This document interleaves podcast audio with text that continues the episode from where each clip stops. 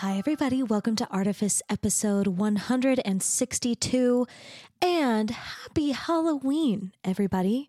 Um, I'm really excited about this episode for so many reasons, but in this exact moment, um, I'm thinking about the fact that you'll be hearing this on Halloween, which is a day that I think I think I can say in like American culture it's a day that's kind of all about fantasy and whimsy. And this conversation is so in line with that. Um, Abby and Bryn of Finfolk make mermaid tails. They have devoted their life to fantasy, their lives to fantasy. Um, we talk a lot about a, a lot about that in the interview and kind of sort of almost like the morality of of a fantasy and kind of the role that it plays in like an ethical way in our individual lives. And um, I'm just like, I'm so kind of high on these ideas. And, you know, while I'm at it and thinking about this, um, another thing that's happening right now is it's, we, since last time I had an episode for you, it's been the one year anniversary of the release of my third album, The Hallowed Wide, which is also a fantasy project. Um, I had a really beautiful opportunity to play the show um, so so for the listener, you know, if anyone's kind of new, just popping in, um, my third record is like a fantasy concept album. Um, and so when we play it live, it's like, it's really a show, like from beginning to end. And there's kind of these, like, you know, very enchanted, like narrations between the songs. Um, anyways, so we played it live for the first time on October 22nd of 2022. Um, and I had planned to book, you know, some more kind of um, shows throughout the spring, but of course I had a terrible knee injury and spent, you know, the whole winter doing that. Um, and kind of just focusing on recovery and then have been in crazy wedding season and then with uh, school starting and teaching my classes at the university blah blah blah blah blah um, anyway so um, me and my my bandmates who also all happen to be um, faculty members at the same university, Utah Valley University, where we teach, we got to perform our show, this show on campus, um, this past Friday, and it was it was almost almost a year to the day, like just I think five days off of the anniversary, and I am feeling this feeling again of like how powerful fantasy can be, how powerful kind of like art is in general.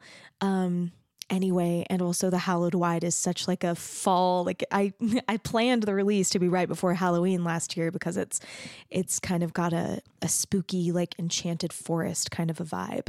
Um anyway so you know it just this releasing this episode today feels very like serendipitous because it just it it's making me feel like like this kind of layering of meaning and these like um intersecting projects. And um, and I also wanted to say Abby and Bryn from Finfolk. So another thing about this interview that I loved listening back, I listened back to it last week. We recorded it like about six months ago. But oh my gosh, Abby and Bryn, like they are twin sisters, as we know. It's the first time in like the history of this podcast that I've interviewed more than one person at once.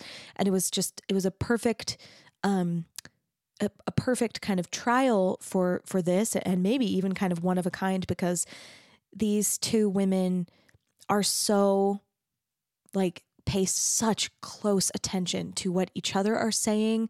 Um and i also feel like one thing i loved about this conversation is just the level of attention that i feel the three of us are paying to each other and kind of this three way um you know, such an intense focus on the subject matter and on the conversation. And I just am grateful for it. I appreciate it so much. I think like this kind of attention is, I've begun to kind of realize over the this this year, um, how valuable this skill is and how valuable this resource of like attention is and just how much it means and, and it meant a lot to me to be listening to listen back and to to really feel that happening and to hear us all um, you know, kind of making that investment and being engaged in the conversation and just, you know, giving each other the kind of um, care and sort of honor of that close attention. So I wanted to kind of call that out and just um, state how much I appreciate it. So um, yeah, I think that's kind of what I wanted to say. If you if you want to celebrate the birthday of the Hallowed Wide with me, um, it's on Spotify.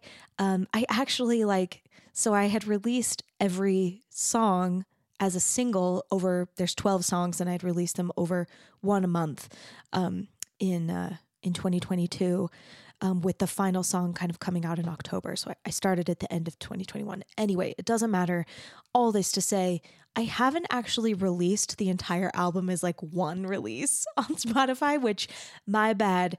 See the aforementioned knee surgery distracting me for like the vast majority of this calendar year. Um, but if you type into Spotify Emily Merrill, The Hallowed Wide, you should be able to find a playlist that has all the songs in order. Or on YouTube, I also have a playlist with all of the music videos also in order. Um, there's plenty of resources. But, you know, if you feel like celebrating the birthday of the Hallowed Wide with me, um, I would love it. Please listen, give it a listen. And then please check out Finfolk.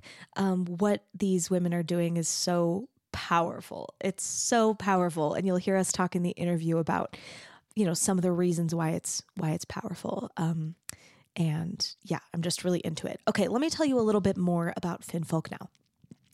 Finfolk Productions was founded by twin sisters Abby and Bryn Roberts in 2012 and specializes exclusively in realistic, fully swimmable mermaid tails and accessories.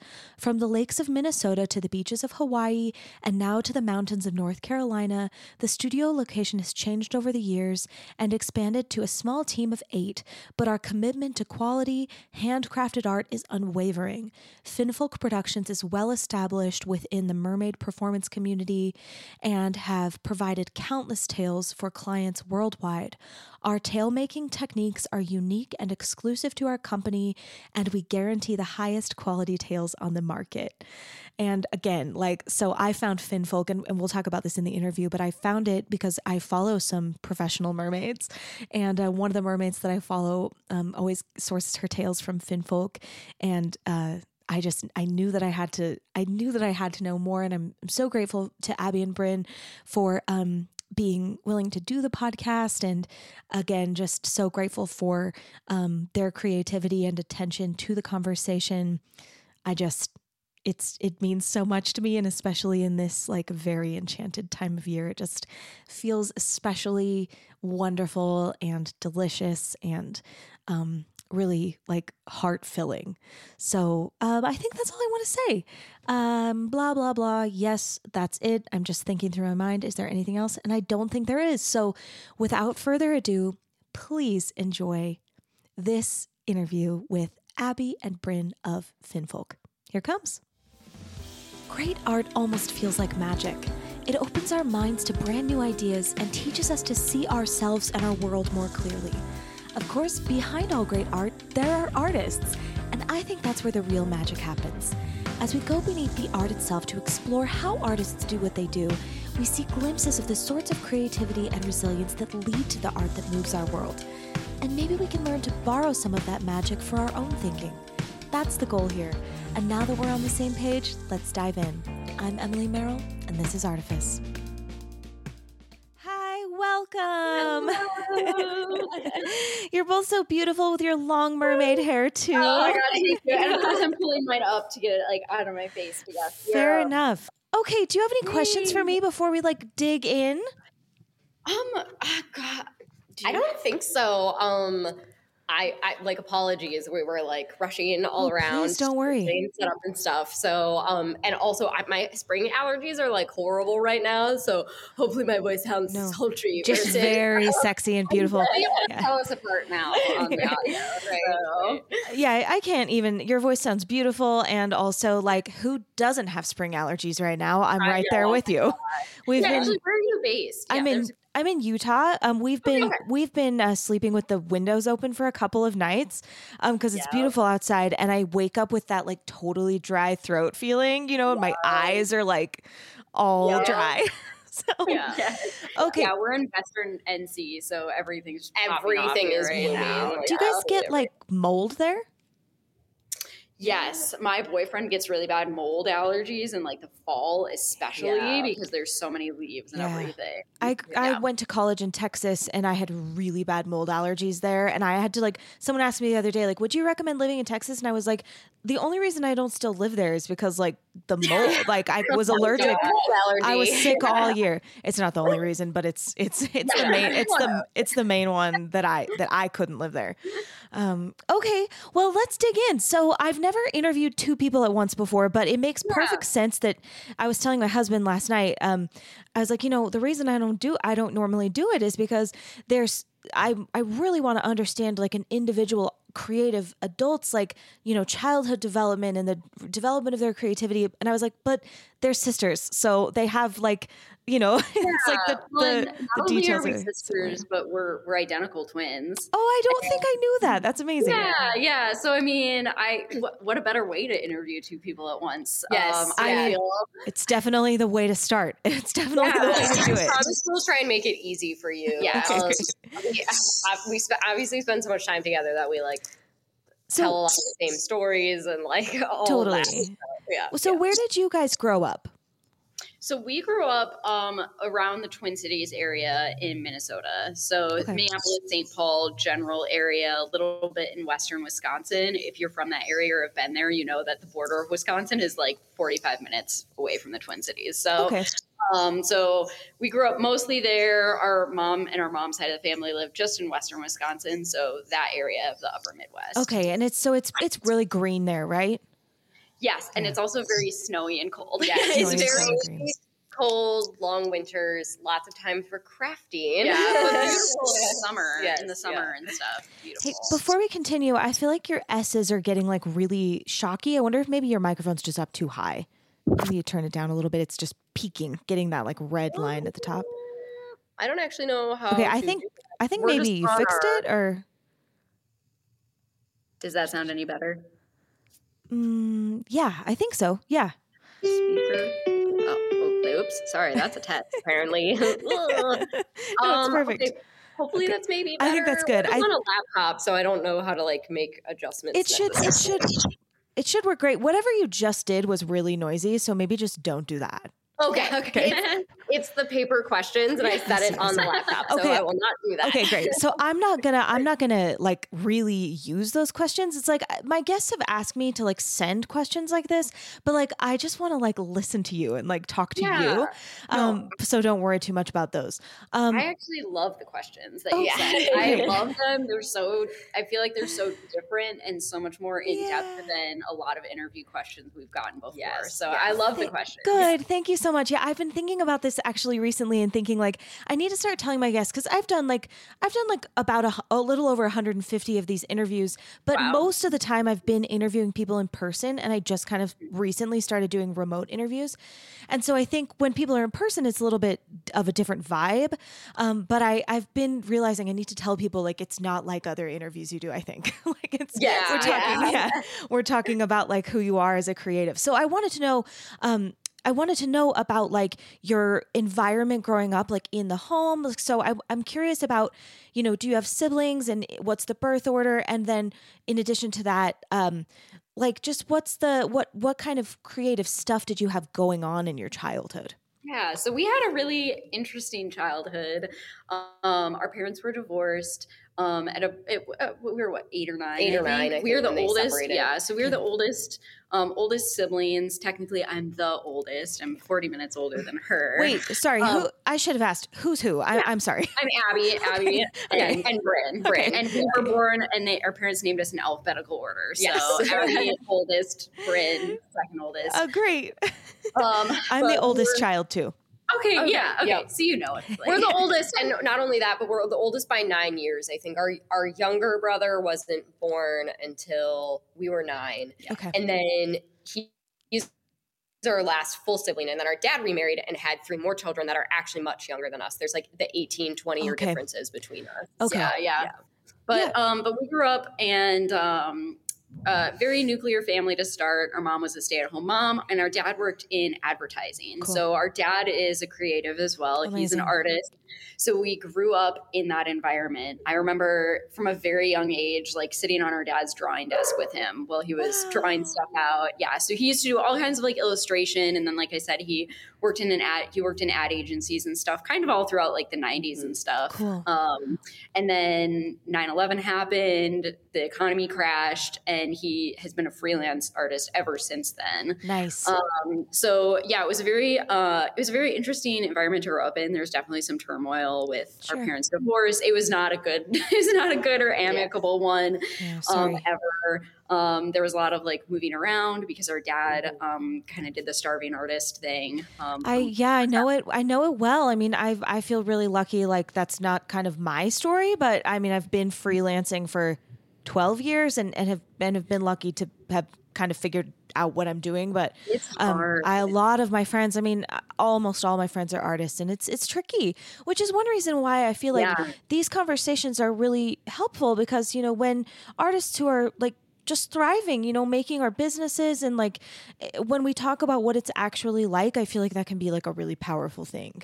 Yes. Yeah, absolutely. Well, and we did. Uh, we had our mom again. She was like a stay-at-home mom. So our dad was obviously that he's very quintessential artist. Like we grew up watching him watercolor, and he's amazing. amazing. fantastic. He's illustrated a lot of children's books and things like that.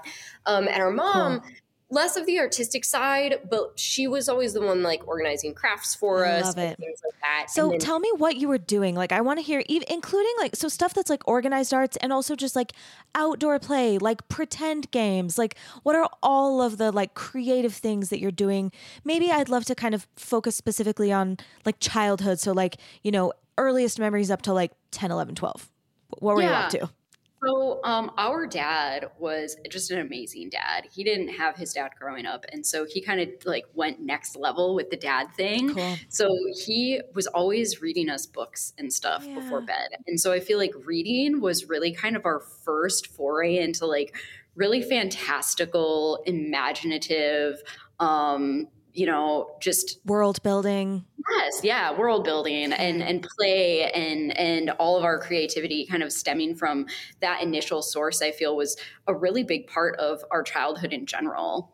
Yeah. And I also think that it's interesting, like when she said he would read us books, he wouldn't, it wasn't always kids' books. Yeah. Like, you know, like he would read us like um. Um, like, yeah. Amazing. Homes. We grew up, yeah, with him reading us um like the Highwayman and stuff like How that. How old were you?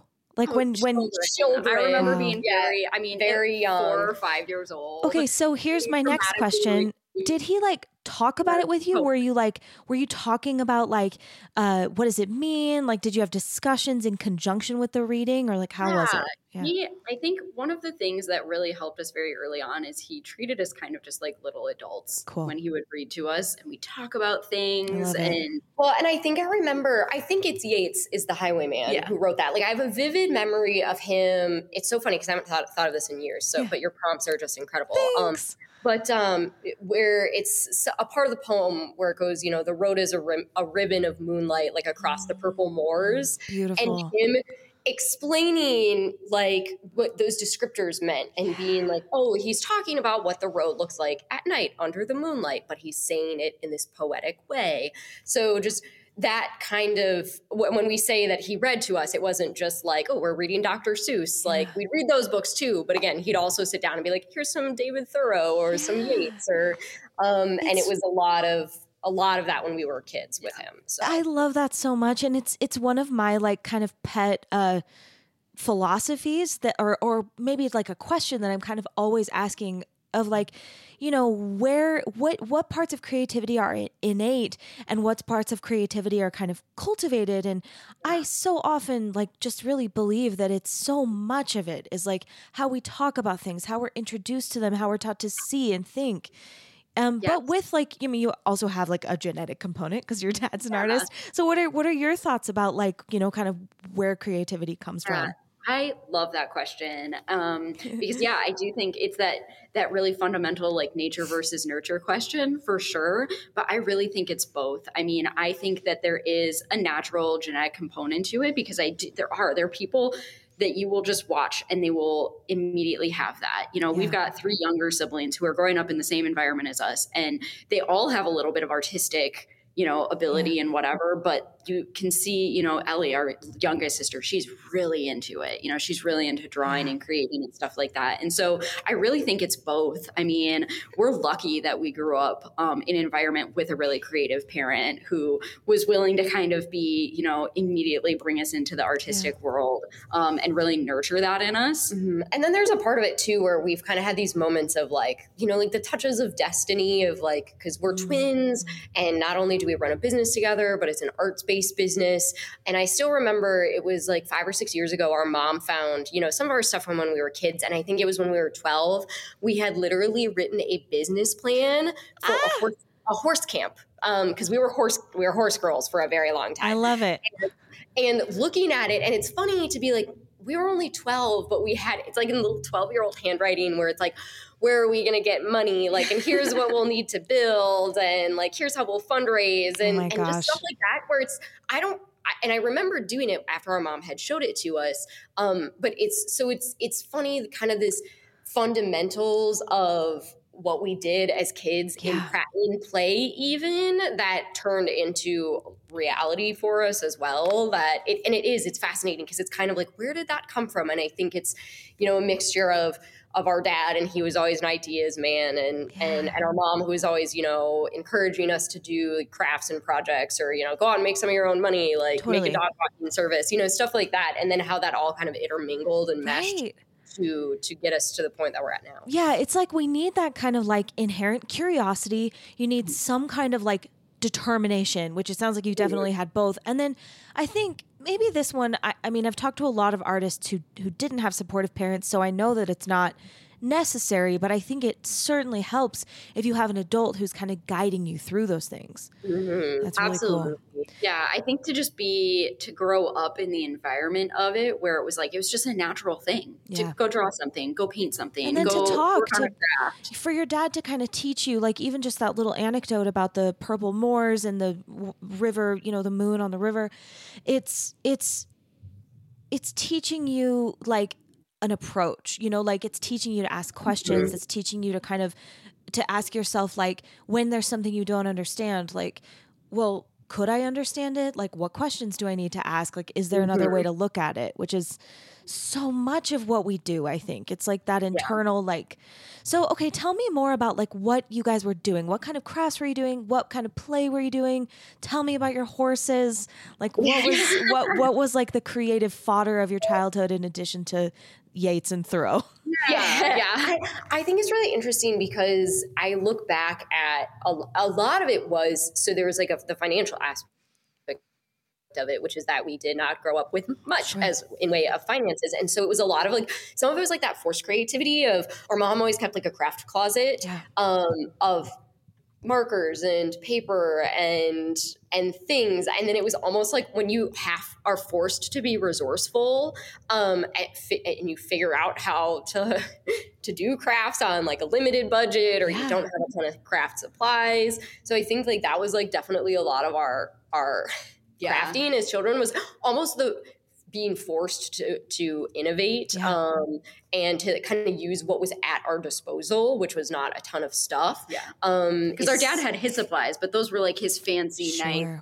Not like we weren't allowed to use them, but you know, when you're 10, you're not going to go like mess with dad's big watercolor palette. You know, well, it's this like is so- something I've talked about with a lot of my guests of like, you know, just the actual resources. Like, what does it take mm-hmm. for a creative child to ask for materials or to be resourceful about materials because that's huge. I mean, if you think about a kid who like like how many kids might be like incredible piano players, but like there's not a piano because a piano right. is thousands of dollars, you know? Yes. Or, yeah. yes. I absolutely think, and I saw that in some of your questions, is like I absolutely think that there's obviously a level of privilege that can come into so much of that, and so many arts in general. I think that there are there are a lot of arts that you can do for very cheap. You can have a pencil and a piece of paper. You yeah. know, if, if, drawing is your art, writing is yeah, free. But yes, yes, exactly. So, um, you know, I do think that can come into play for a lot of it, though, and I mean on the flip side though like bryn was saying is it's like we kind of had the the flip side of the coin where there wasn't a lot of that available to yeah. us and so um, we got the positive aspect of that was learning how to be resourceful. creativity. Yeah. Yeah, exactly, exactly. So you were like drawing and painting, doing like Mhm. visual arts. Were you guys writing stories? Were you like putting on little skits? Was there music?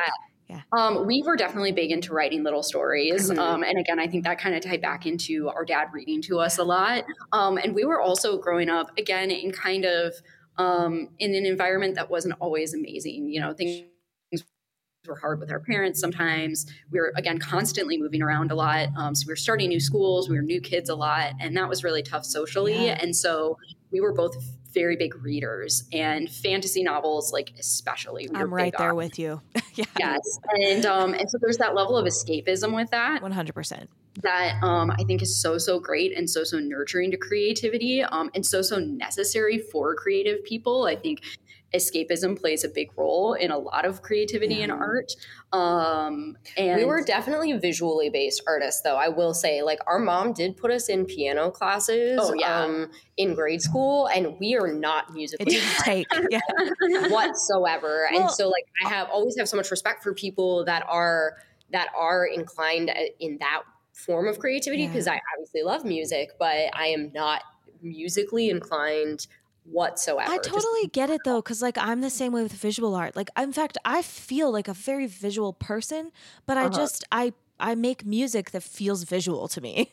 yes, But I'm sure you like take inspiration from sounds. Like I find that lots of times these things are like I don't know, it's like the for me like visual inspiration comes in and like sound comes out. Like, yes. yeah. It's, it's That's amazing. interesting. yeah, that's amazing because my brain does not work that way at all. But yeah, but absolutely, yeah, there'll be things that'll uh, music is inspiring. or film or like TV shows. I mean, I like i increasingly I feel like, you know, part of what I like think about as an artist and as a creative person is like is there a way that I can kind of tune my brain so that like I just don't miss any art? like so that like everything beautiful that could come in is like coming in. like which yeah, I, kind of constantly thinking about all the things you're missing out on. I think about that all the time. I'm Yeah. like, there's a song out there somewhere that I would love that I've never Yes. heard. You know? I, so I teach songwriting. I've been teaching songwriting at Utah Valley University. Um, I taught That's songwriting cool. one this last fall and songwriting Amazing. two, and we had our la- we had, like our finals were yesterday, and uh, that's why I didn't email Hannah back about her stomach bug. But I wanted to tell her I'm so sorry about the stomach bug. Um, but anyway, uh, yeah, I, and I was talking about this with my students. Like we were just we were talking in class about how there's this devastating feeling of like. What am I missing? And I felt the same Yeah. way. Like I always say, like the first time I ate Indian food, like as an adult, I was like, why? How- like what else? Indian food. My husband and I eat it like once a week. Well, it's so like I'm it's there with you. fantasy. I mean, it's like all mm-hmm. these spices and like, you know, I mean, it feels very similarly like really rich and colorful. Like I'm not surprised that you like Indian food with all Yeah. the all the beauty that's in your lives. Um okay, I wanted to ask so okay, so you were writing little stories. Were you always co-writing? Like and if so, please tell me how we you did do, that. We would, yeah, we co-created a lot. Yes. Um, we Mm-hmm. would co-do story. I mean, we would do each our individual things, but for the most part, I feel like a lot of our projects growing up as kids, whether they were working on little physical projects or like writing projects, we were doing a lot of stuff together. Cool. And um, and I really think that us being twins, I mean, I feel like that has so much to do with how we've managed to make a successful It's like business. a superpower. Our art. Yeah, it really feels that way because it's it's not just one.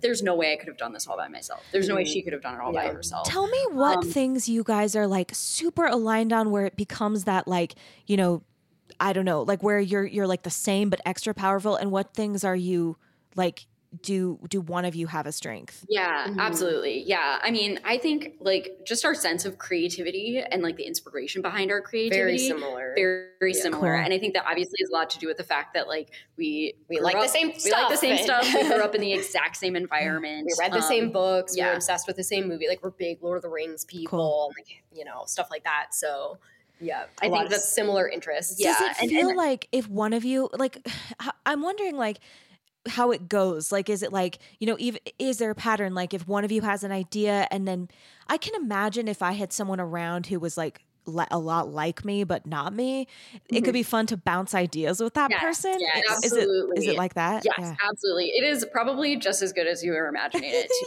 Yay. It, you can be. You'll, I'll get. I know I'll get an idea and I'll be really excited about it, and I can take it to Bryn, and I know that she'll be excited she about it it. just builds like that building excitement because and then you know it's it's like when you have a rough draft of a paper and you can like but like someone's already there to be like oh but what if we tweaked this or did this instead? And and it's again we just kind of build off of each other. My husband laughs all the time because we text each other like nonstop and it'll be like 10 o'clock at night and he'll be like you work together you see her every day what could you possibly be talking about it's like, you're each he's other's like, muse or something like does it feel Yeah, like that or yeah can feel like that sometimes for sure. And I also think there's something to be said for just like being able to have this radical level, level of vulnerability. yeah Um, I feel like as a creative, it can be so hard to be like, this is my creation. this is my idea Let me put it out into the world or tell Yeah. somebody about it. That can be so hard. oh Whereas we totally. don't have that. That's not a Mhm. barrier for us. wow that's so that, I think, incredible yeah. So I think that can be really empowering too, because it's like, I don't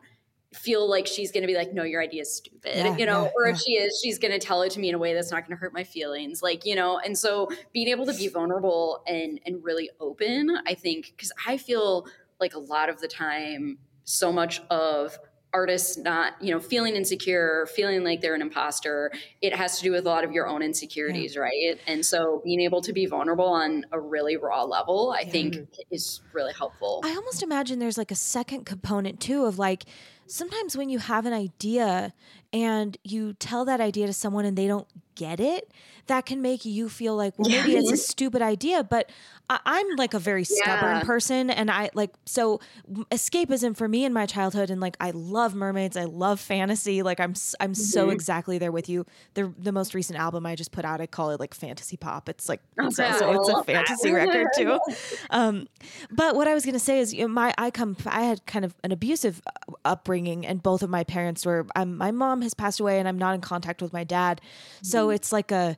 a- For me, it was like um, learning to kind of cultivate and nurture like my own little world. And for my, so for me as a creative, I've kind of like, I don't know, I've sort of just figured out how to like push through that. But I do feel a lot of the time like what has happened to me is like I have an idea, and a lot of the people around me, as well meaning as they are, um, not my parents, but now, are are like, oh, hmm, uh.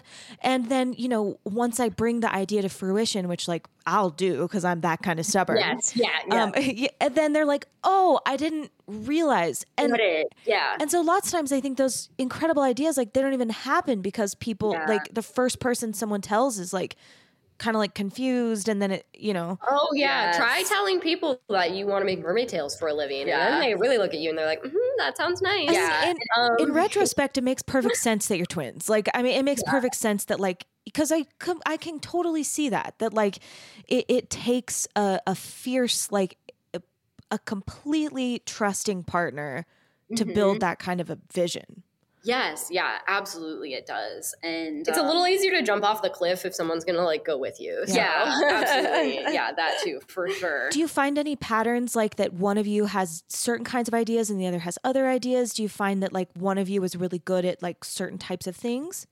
Um, I mean, in terms of like physically what we do, I do a lot of the painting and Bryn does a lot of the sculpting. Wow. Um, now we've done that for so long now. We've done that for basically 10 years of the business. And it just kind of started out that way. yeah. Um, I don't know, it- like that was just kind of the thing that Bryn started doing and then the thing that I started doing was painting. And um, we've done it for so long now that I feel like if I tried to sculpt anything, it would Right. absolutely fall Well, flat. and if I tried to like paint like a whole silicone tail the way Abby does, like it definitely, I mean, it would maybe look okay. Yeah. But Was I there a time that you were both equally good painter and sculptor? I think so. I think so, yeah. When when was that? Like how old were you? when we first started, like when we we first started making the tails um, and started the business when we were 20, 21. Wow. So yeah, it was like we were still in college. We dropped out of college to actually Mhm. start the business once we realized that it was like a viable option for us. And um and so yeah, I think we're kind of right at that. And then it just became easier for us to each kind of take take one aspect of it Mhm. and really specialize in it and hone in on Can I it. ask Yeah. how old you are now? Yeah, yeah, yeah. Yeah. We're 31. Okay, Yes. I just turned Oh 35, God, so for a it's just, second, I was about to be like 32. no, we just turned 31 in January. So yeah. I struggle with like a lot of the numbers. Like I so I'm I just turned 35 last week and 35 is like a nice I'm going to remember this one, but when it's like 34, 36, I think I'm like, wait, hey, it feels like 35 is a nice medium number. Yeah, yeah. yeah, it's given me like it's a nice, it's chunky as I keep saying. It's like it's divisible by It's seven. like, it's, um, but I keep, I keep kind of like I've been sort of like it's given me a reason to like reflect in a different way. Like, ah, thirty-five. What is it? What does it mean? Yeah. Yeah. Yeah. Yeah. Those milestone birthdays. I mean, when we turned 30, you know, just a little over a year ago, when, when we turned 30, it was that was a big milestone. We turned 30 the same year that the business turned 10. Yeah. So, um, because again, it was we were around 20 or 20 Wow. or so when we started the business, and so that was it was a big reflective year for us That's last so, year. That's so funny that you said that because I've also just been thinking like I graduated from I finished my master's degree 10 years ago. So I'm like 35. It's been 10 years. I've seriously I just in my last interview I was like talking about this. So when people listen back they'll be like on episode this one Emily's talking about that and then Bryn and Abby are talking about that. That's funny. Um Yeah. so talk to me about sculpture. Like how did you like how did you develop that skill both of you like up before you were 20? Like wh- what were you sculpting? How was that? Well, we just took every single Yeah. art course we were allowed to take in high school. And I think at one point we even took too many. Like I think at one point, like there was a school superintendent or somebody that was like, You're taking too many art credits. And um and I don't know how we well, really we got away with transferred. it. Um, we transferred high schools like midway, like as halfway through our sophomore year. So yeah, we were definitely the kids. We took every single art credit that we possibly could to the point that that they tried to stop us. They were like, "No, too many art Be credits." more well rounded. Um, what what art um, cl- what were they? Like can you tell me some of the classes? I mean, I remember specifically there were pottery classes. I know a painting class. Mhm. I think I ended up in my senior year. I was in like a, a self-directed. Well, we art both were in credit. that. Yes, we were both in like self a self-directed. It was like one of the college cool. level AP like you art. could AP art. Yeah, Okay, where so Yes, yeah, where you you get to do like a self-directed course essentially, where you you need to provide a certain amount of pieces and a portfolio at the end of the year. Um, but yeah, I mean, as far as like, I mean, sculpting, I think I think you did a lot of like we both did pottery classes. Um, but there was also that point for the business where it was like I almost I really pushed with learning how to sculpt because out of necessity. Sure, sure. um, because everything that we do is even up to the fabric mermaid tails that we make, it all starts at a base of something that is been sculpted and then turned into a mold. Yeah. Um, and then from there, we create a silicone piece of that. And then from there, it gets painted by Abby. And then it either gets turned into a full silicone piece or it gets turned into a digital file that we then oh turn Oh into gosh. a sublimation print. And then it gets sewn together. So it all kind of the basis, the groundwork for everything that we do is the sculpting and the painting aspect of things. Oh, um, I love so it. yeah, a lot of a lot of of my like again we both did a lot of like sculpting and th- like 3d art and stuff like that before Cool. but then the we, the natural break that happened between like abby was going to take kind of took over more of the painting and i took over more of the sculpting so for for me a lot of it has just been you know like the, the Necessity. yeah, sure. of Okay. you know you- uh, and then from there just you know honing the craft and learning and i still love feel it. like i'm 10 years in it's like i still feel like i have so much to learn and I like love so this feeling. I, better. Yeah. I I feel the same way. Like, and it's funny. Like, uh, my sometimes I'll have someone like my family is just my family's kind of toxic, and sometimes like I'll have an aunt or something that will be like, "Oh, Emily, you think you know everything," and I'm like, "No, I think I know nothing." Like, I'm like, know, no. it's- actually the opposite. I feel like oh, I don't know anything. It's, the world Yeah. is enormous. It's crazy. There's so much to learn. Yeah. And it's it's like I said, it's been interesting for us. It's because again, it was kind of similar with like making the mermaid tails where I look back and it's it's almost like those people in your life that only supported you like once they found out that, oh, like you're doing this and you're actually Mhm. successful doing it. And then they're like, I always believed in you. And you're like, okay, like yeah. I Ew. specifically remember when you didn't. But Yeah. yep. yeah So- it's it's a real it's a it's super a thing okay let's i want to spend just like a little bit more time in your teens because i just think i just think like you know my my kind of philosophy right now and it's always changing is i think all children are creative some children are hungry for it in a different way Mhm. but i think we all kind of start out with like you know how can you come into the world and not like be in wonder. I think like Yeah, I mean yes. all all babies are in wonder. All babies are like Mhm. shocked by everything. Yeah. And then, you know, like I think we lose a lot of we lose a lot of creativity based on our environment. We lose Mhm. even more creatives and teens and then we have a huge drop off like into adulthood. So I'm, I'm I'm really curious about how like artistic identity and creativity are are really cultivated and nurtured.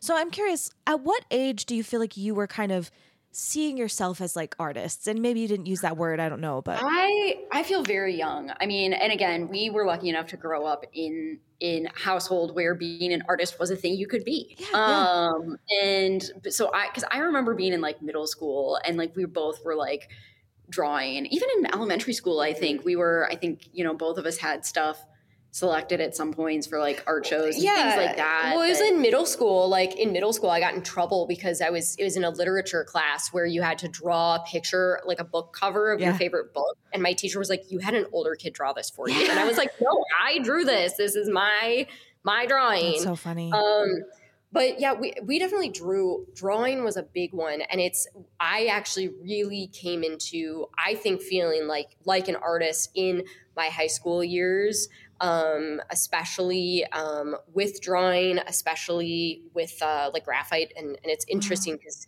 you know we were talking you were talking about accessibility, yeah. and for a long time in in high school and then into college, I did graphite portrait work for Wow. years. Wow. And uh, people would ask me, they'd be like, why that? And I was like, because it's affordable. yeah. Because it's paper and pencils. I can literally, I would walk into Blick's and it was, you know, they're like, a, it's like a dollar. It was like a dollar 25 or a dollar 07 for, for a pencil. And then it's like, if you buy like maybe five, you kind of have a range of like your different graphite versus Right. like a light graphite. It's funny though dark because graphite. even before that, I remember you doing your first like realistic because Bryn does very realistic Wow. style graphite work. oh yeah, didn't I do it um, with like mechanical She did it. for a She, your first couple you did with a mechanical pencil, Yep. just one. Mhm. And it reminds me of like you see some of these artists emerging on TikTok, like that, like d- literally their whole art is done with like one Bic pen, Yeah, you know, yeah, yeah. like. I love it. so I think again, there's a lot to be and said that for was when and i remember it was in high school was when i really started coming into a lot of the graphite work that i did. And um, and when i really that was when i started to feel like i was good at Yeah, something yeah, yeah. specific. Um, and it's it's it's really interesting because like um, um, I remember people would ask me in high school because you know we, then you become like the art kid. Yeah, yeah. You know, I'm curious um, about this. Yeah. your identity. your identity. You become Yeah. the art kid. And um, um, I had a couple a couple interesting experiences that I would love to note at being a teenage, the art kid as teenager. Yeah. Um, and one was people always ask me, they're like, "Well, you're going to art school, right?" And uh, for a long time in high school, I was like, "Ha ha ha, no!" Like everybody knows that that's silly, Mhm. like because it's so plowed into your brain. Same thing happened to me. Yeah. as a young person, like don't go into the arts, don't go into the arts, don't go into the arts. And so when I I was became the art kid in high school and everyone was like, You're so good, like you're definitely going to art school, right? And I would be like, ha ha ha, no, silly. Yeah, Like, why would. I do that? I've been directed I need to do something years. practical. Yes, to not to Mhm. not pursue that. Yeah. And so, so I was going to go to law school. Yes, Yeah. yeah. And I, I don't even think I knew what my backup was. I just knew that if people asked me if I was going to go to art school, my answer was no. Yeah. and and I never did. I never. I never did go to art school. And that looking back, I'm like, oh, that would have been a great experience, and I would have Sure. loved that. But the just such was the tra- trajectory of our lives. Um, but and then, and then I also had, I think I must have been like a senior in high school at this point. Again, I was doing like the art, um, the self guided like studio art, like Yeah. AP studio Cool. art credit. And across, right across from the art room was the math room where I took math, Mhm. and um, I was failing oh no. geometry and i think i passed i mean i passed but with like a d minus kind of a thing and this was i loved school but by then by, by like my senior year in high school and stuff i was like whatever i'm ready to be out of here Yeah. i was not doing well math has never been my forte and i like very specifically remember that teacher being like she's like i know that you're spending all this time over in the art room but she was like you need to be focused on your math because your your art's not going to take you anywhere. Like math is what's going to take you somewhere in life. And like i've had people be like she didn't actually say that to you. And i'm like yes she very They specifically did. I was. I was like sitting in a desk and she like slammed a pencil down in front of me and was like you spend too much time in the art room.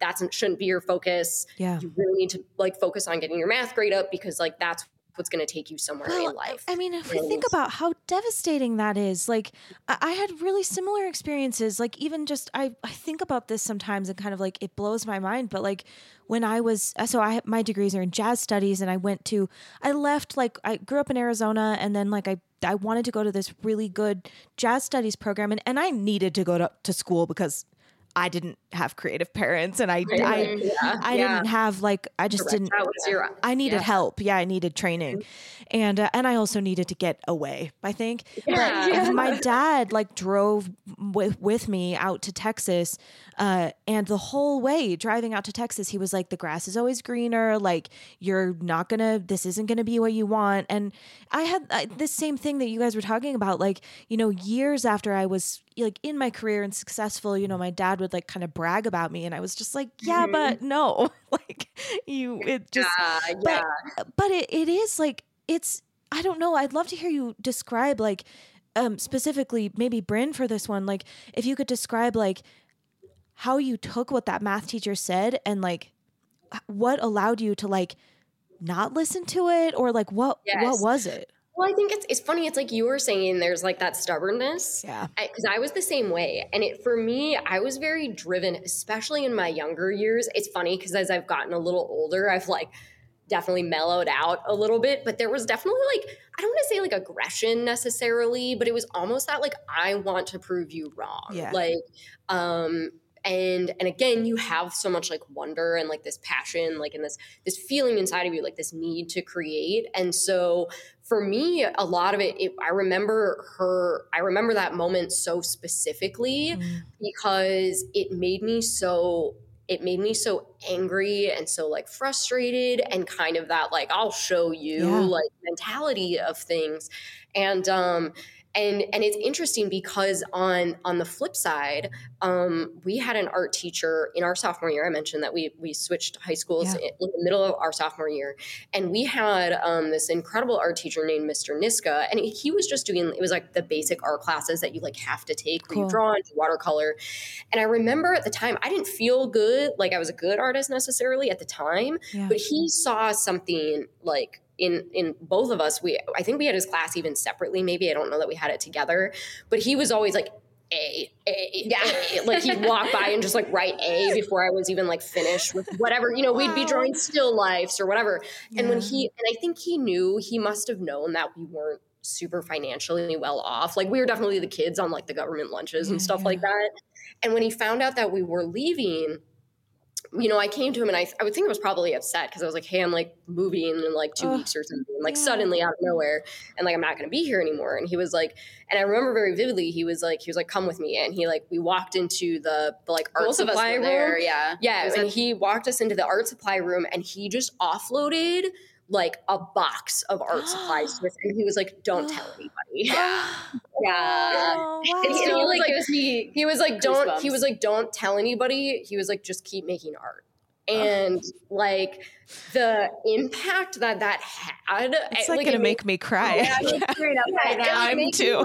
now because it, it's like one of those things and it's so sad because i've wanted to reach out to him since then. I actually think he's passed, he passed away he's since passed because he was older when we were there and that would have been like almost 15 you just got to pay now. it forward i think. Yeah but, exactly. but yeah so it's really really interesting how like as a teenager like you don't even know who you are yet. Like you barely know like your art style. I barely knew like what type of art I wanted to like keep doing. Again, I kind of always for a lot as a teenager had that mentality of like I'm not going to do art as a career. Yeah. So like I never really thought it's fragile. mm-hmm. Didn't have to think super hard about like what I wanted to do art wise because I for a long time I thought I wasn't going to do it as a career. So it's definitely interesting like how the adults around you can impact yeah. you know the decisions that you make or how you think about things because like in some ways you know the math teacher that was super awful to me was like almost I hate to say almost as beneficial, but it's like she pushed he pushed me in a very positive way, whereas like she pushed me in a way that was like uh like, well, how dare you? Like, of course I'm gonna keep making yeah. art. Like, of course I'm gonna focus on this more. Like, I don't I care about your math class. My dad, like, my dad saying like the grass is always greener, like it felt the same way to me. I was just like, mm-hmm. you're so like what I would say now, I've been kind of joking about this recently, but now I would say like that's so boring. You're being so yes. boring. And the math teacher is being so boring.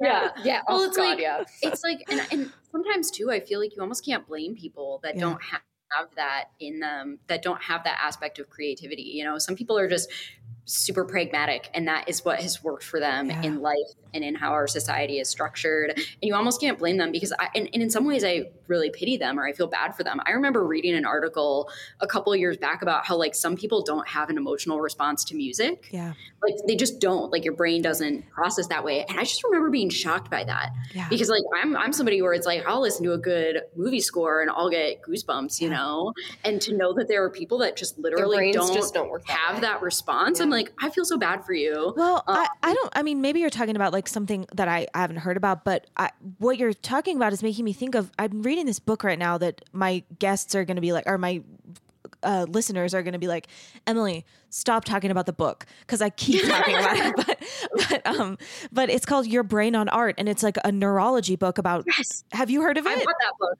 I have it. I have not read it. I have not read it because It's I am like It's so buying books and not finishing them. it's so good abby like and the audio the audio book is great too if like because i i know when you're okay. busy like i listen while i'm driving people, yeah, yeah. cooking driving like walking my dog um Mhm. but anyway it's incredible. And one thing that i have loved about it that is totally changing the way that i'm thinking about this project it's changing the way that i'm thinking about my teaching that i do. But like they they have you take at the beginning of this book it's called like an aesthetic awareness survey. And it's like a it's a neurology um it's it's written by like a neurologist but uh, it's about this kind of skill of like attunement and awareness of aesthetics. So s- including sound including anything visual including just like you know w- like measuring and kind of thinking about your emotional responses.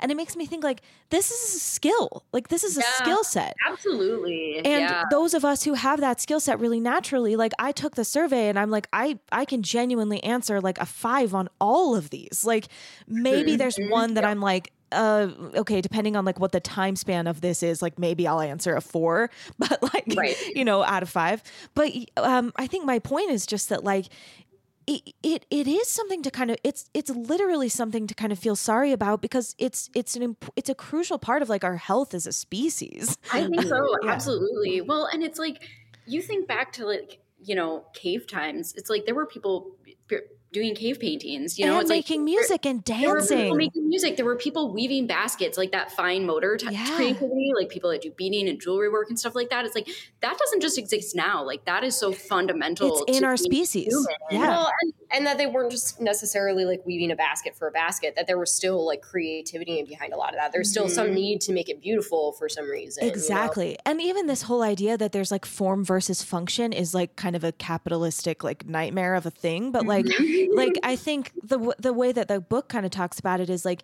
even just like, you know, putting your hands on like linen or like, you know, things that are totally for like function, it's Mhm. still beauty and it's still like there's something I don't know, really wonderful. I love it so much. Mhm. Yeah.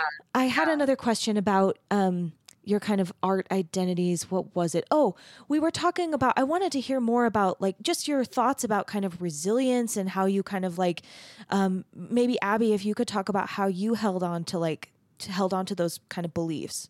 Yeah, yeah. I mean, I just again, it's like it's so fundamentally like a part of who I am. Like, and I think, um, I think growing up, you know, with some level of um, something that you had to be resilient through, I think that you know had a lot to do with it. I think um, just in those moments when life is hard, it's it's what could life be? It's like that Mm. creative, um, imaginative, like reaching for the best possible thing in your life. Amen. I love Um, it. and Yeah. like and what what fuels that what it Yeah. inspires that um and i look back at like so many of my you know things that are like deeply inspirational to me or that are deeply motivational to me um and i think those have so much to do with my my level of resilience um, and also my desire to continue you know your desire to continue creating and continue building um, off of um, you know the skills that you already have uh, Yeah. you know you- all of those I just want to like clarify because I think maybe you just said something like really profound.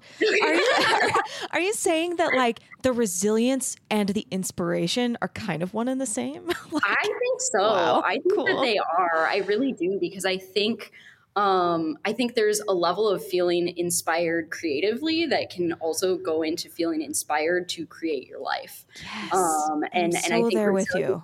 Is that resiliency is a desire Well, to continue on when things are hard. when you think about you know for us so much of the creative things that we were part of as kids were that again that there's that escapism Mhm. element to it um, where it, it truly was like we read books because it was a way to get out of our current environment um, and how i feel like a lot of creating art like kind of gives you that same feeling and then it's like and then from there it's you're building on your life of Yeah. like well if i can make this thing be beautiful why can't i can i do that with my whole life and, Yes. and i want to keep making beautiful things like this so how do i make that Yeah. be my life as well And I actually I pulled up this Tolkien quote because it is one that I just love Yeah. that has a lot to do with fantasy and escape escapism. And he said, Fantasy is escapist, and that is its glory. If a soldier is imprisoned by the enemy, don't we consider it his duty to escape?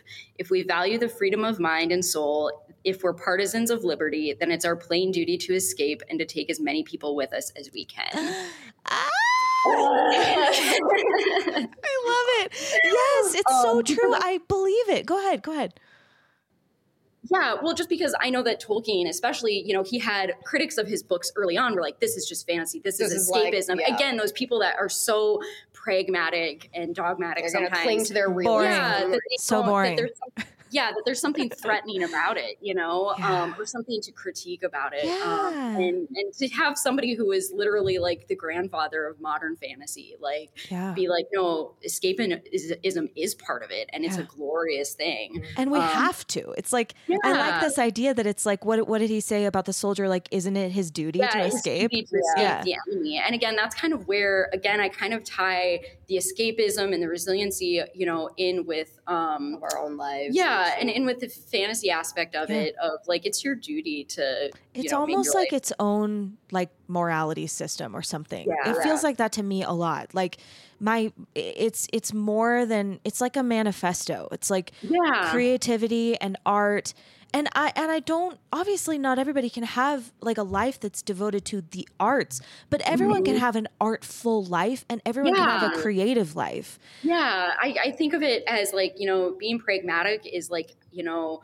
the way to live, and being creative is why life is worth living. You know, Yes. those two things I think can come into balance a lot. I think they can come into balance too, you know. well and i think people get confused again it's like in capitalism i mean and i'm not here to be like you know whatever.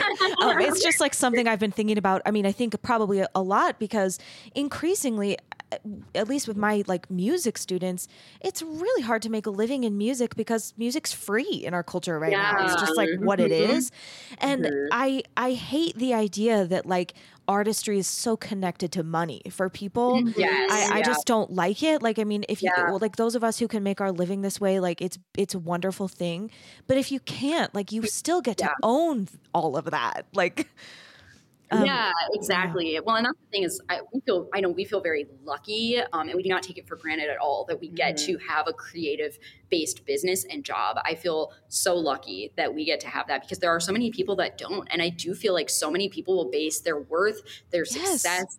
All of their own interpretations of themselves and their art based upon are you making money off of it? And I just think that's really sad. or Mhm. even like I was gonna say before, like I think we get really products focused, and Yes. like and a product can be like a physical thing, it can be a mermaid tail, or it can be you know a digital thing, an album or a blog post or whatever it is. But Mhm. But creativity so much of it and you know this like this we the three of us are talking for the listener i think at this point Mhm. but you know so much of what what is artful is your perspective like how do you interpret things it's just happening in your mind Mhm. and and a lot of the most powerful work is happening there Mhm. absolutely. well, yeah. can we talk about how your idea of kind of like what it meant to be a creative or meant to be an artist like evolved from your child selves like until you know until now Yeah. what what um, is it I always felt really proud of being like the art kid. um, like that was just something that again, I, you know, you are building your identity as, a- as a young person, as a kid, um, even into like up into your early 20s and stuff. So much of your young life is building your identity. And I think, you know, it can be dangerous to put too many labels on yourself. But I think when you're searching and trying to figure yourself out. I think sometimes they can be helpful. And so, yeah, being like the artist, being the art kid, those were things that I was really proud to identify as yeah. and with. Um, and it's really interesting because I think that drove me even more into art than it maybe would have if I didn't identify that way. Mm-hmm. I love it. It really, it really was like a, a manifesto, even for yeah, a little kid. A little bit of a self fulfilling yeah. prophecy. Yeah. Like, yes, I am an art kid. Well, I feel like, the same way. Again, how funny it is, you know, because like I said, there was there were those years, you know, was really prominent like high school years for me where people would be like well obviously you're going to go to art school right? And i was like ha ha ha ha. Like especially because at the time like we had no funds for yeah. for to even go to college and uh, whatsoever. And art college especially can be very expensive. You know we uh, we were going to school in the twin cities so obviously there's like um the the Minneapolis Art Institute, Art Institute up there, um, mm-hmm. MIA and stuff like that. That was MCAD prominent. there. MCAD is up there. You know, these very prominent art schools that I, I, I definitely, um, like I, I envied. I kind of mm. like, like I lusted at that idea yeah. of like being like a cool college art student. Yeah. Like I envisioned that in my head, but I just never thought that it would be for me. I never yeah. thought that that was something that was realistic for me. So it is very, but but again, in that as soon as we, Abby and I always kind of jived off of each other as far as our creative abilities and kind of also having a bit of like that entrepreneurial spirit. Yeah. And so it's as soon as there was that opportunity came to us and in front of us, like we were so quick to grab onto that. Ready. and and again almost that stubbornness of like i'm going to make this happen.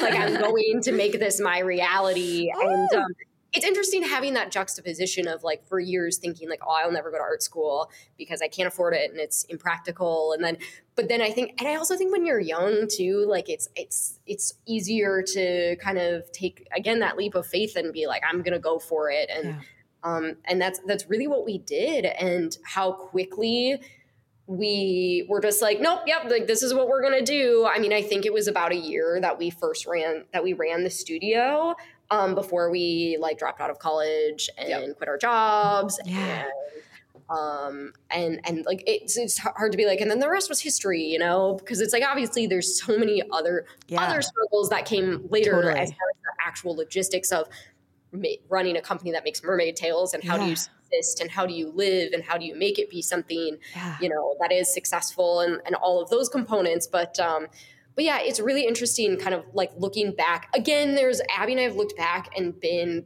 had that feeling of like oh there was always kind of like this touch of destiny like we look back and we're like this makes sense that we do yeah. this together like because when you look back at the whole history of it all from when we were little kids until now like it's just it just makes sense. Well, I feel like you can you can create you can look you can look for any through line that you want, like to make sense of the present.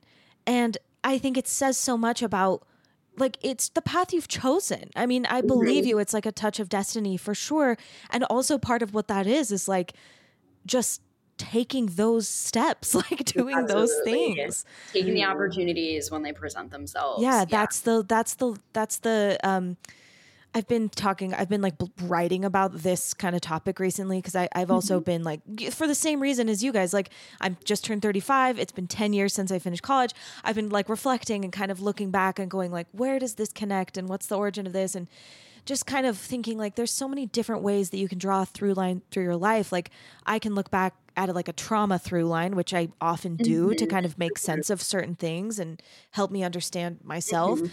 And then I can look back through this like creative through line and be like, no, I always was a little kid who was like, hiding in a bush, like looking for fairies. Like that just was always happening. like no one told me to do that. Like I just like you know, and I I just I feel that I know that you're the same. like yes, hundred percent. Yeah. Oh, do you want to say anything else about that? Just being like in like being in fantasy. Like what does it feel like?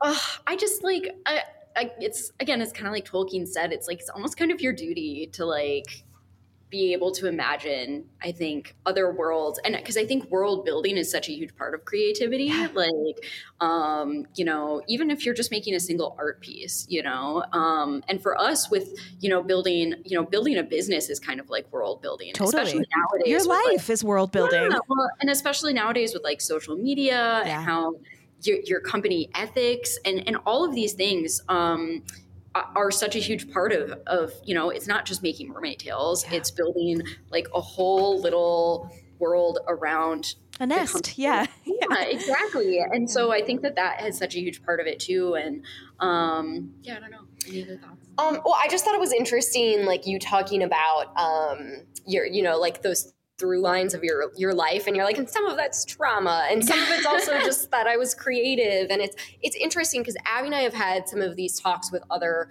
other art people that we know where I think there's also something about like being a creative person or being an artist that's just by nature you feel things very deeply. Yes. So whether it's like joy and happiness or whether it's like sadness and like or like horrific things that you went through and like how we internalize all of those things and then ultimately use it to be creative. Mm-hmm. And it's always been really fascinating to me how intermingled that those things can be like how so much of our creativity can come from our joy or the things that inspire us but also how so much of it can come from like those trials or traumas or things yeah. that were like so deeply hurtful but that um but that like I think it was Abby had written them. you had written something like really like mm-hmm. kind of cool about it because it was right around the time when both Anthony Bourdain and Kate Spade yes had had both about. had both committed suicide and and how how uh, the tragedy behind that and how Abby was talking about like obviously I don't you know I don't claim to know anything about either of these people or their life or their yeah. struggles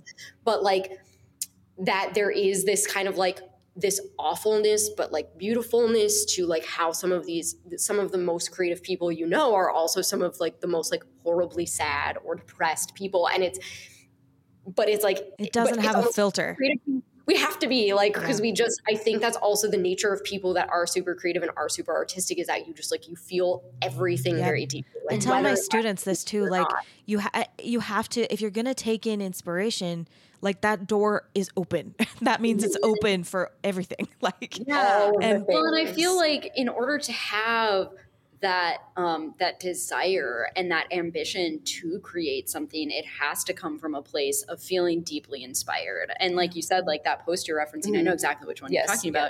about. Um, it's that to, in order to feel deeply inspired, you just have to feel deeply. Period. Yeah, yeah. And so I think that yeah, it's like some beautiful things can come from that, and it's also can be really hard things. you know. I feel like it's just like I don't know. I, I read Tara Brach's book um, Radical Acceptance years ago, like honestly, probably like ten years ago now. Well, mm-hmm. probably more like eight. And yeah, I think about this a lot. Like we can't control these things that are dark. So what better to do than like take you know you just you take in the things that that that you must take in mm-hmm. and then just do your best to synthesize them into something amazing. Like what yeah. else is there? Yeah. what else is there? What other choice do we have? Yes, exactly. so let's talk about finfolk. So I, I want just one final like uh, preliminary question. Uh, were you what how, what percentage of like the art that you were making before you had the idea was fantasy? Like, w- was it mermaids? Like, was it always oh, mermaids? No, so much of it. No. So it's so funny because people are always like, "Oh, were you super into mermaids to start this business?" And and the answer is really no. I mean, we were into all sorts of fantasy type um subject matter. Um you know we're really deeply into like you know unicorns for a while and stuff. And, well horses and like, you love horses. I mean, yeah. who was it or really, horses fairies. The very fairy tale you know very fairy tale kind of thing. So i'm sure mermaids were in there dragons. yeah yes, dragons i was just yes, gonna say dragons. Yep. yeah. A, dra- um, a dragon is kind of a found, land mermaid Yes, yeah, I recently found a giant dragon drawing that Abby yeah. had done in like middle school. Yes, yeah. I need to send that to her little brother because he's big on the Eragon Do books now. It. But um, but yeah, so we are just the fantasy genre in general. We um, you know, we were never, you know, I loved mermaids. We played mermaids in the pool, like yeah. kind of who didn't. Who didn't? Uh, my mermaid, my, my mermaid name was Sylvia. Yeah, beautiful mermaid Sylvia. Um, yeah, it was. Uh, it's funny because it was not like like we did not go, mermaids are going to be our thing. That is what we're How do we make do. a business out How do we make a business yeah. out of it? How did it, it happen? Yeah, so um, it happened very by accident, um, which is that we were both working out at the Renaissance Festival cool. and in Minnesota. In Minnesota, and the creative director at the time, they were going to start a mermaid show. Wait, and what so, were you work? What were you? What were jobs were you doing there? We were just out there on cast being. Oh, you need to tell her what we really were. We were the unicorn mascot. We Yay. wore the unicorn mascot costume. yes, we did. And we were out there having the time of our lives. We're in our early We're in our 20s. Okay, early wait. 20s. I have one follow up question. Yeah. Sometimes those of us that go to Ren fairs get mm-hmm. teased.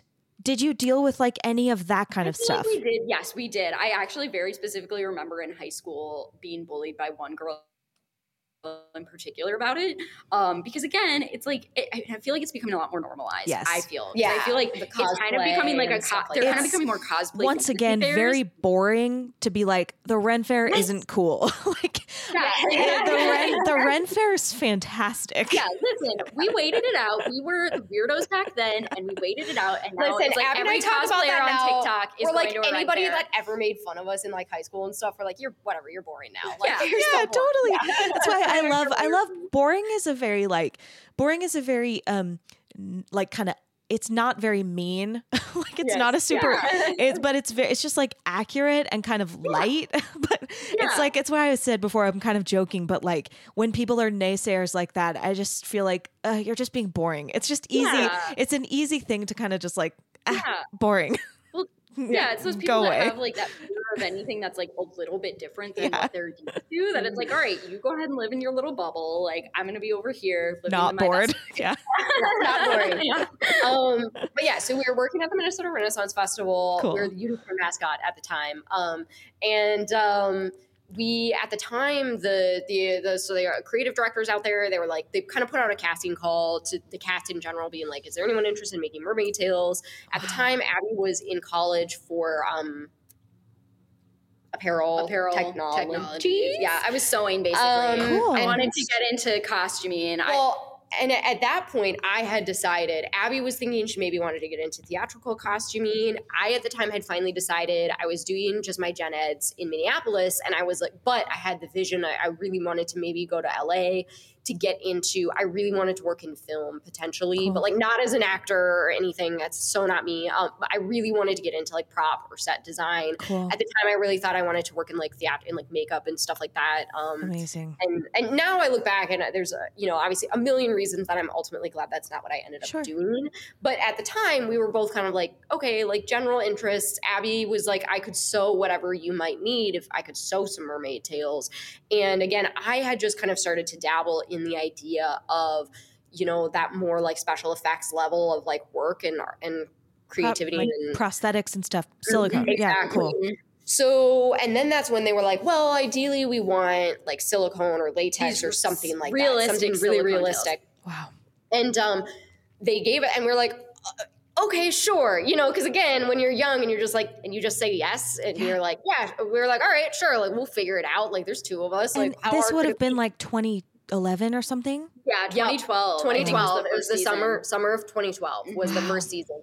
So it was like that June, I think, or so. They cut us a check for like twelve hundred dollars. When, when we were to broke buy high supplies school when you're kids, broke college well we were college at the time but yeah so they cut us a check for like twelve hundred dollars to be like go buy some supplies to like make Ah. because we'd seen them some estimates we started looking at like silicones that we could use and like supplies and I think we probably like were like oh it might be about this much so they cut us a check for twelve hundred dollars which at the time we were like ooh Yeah.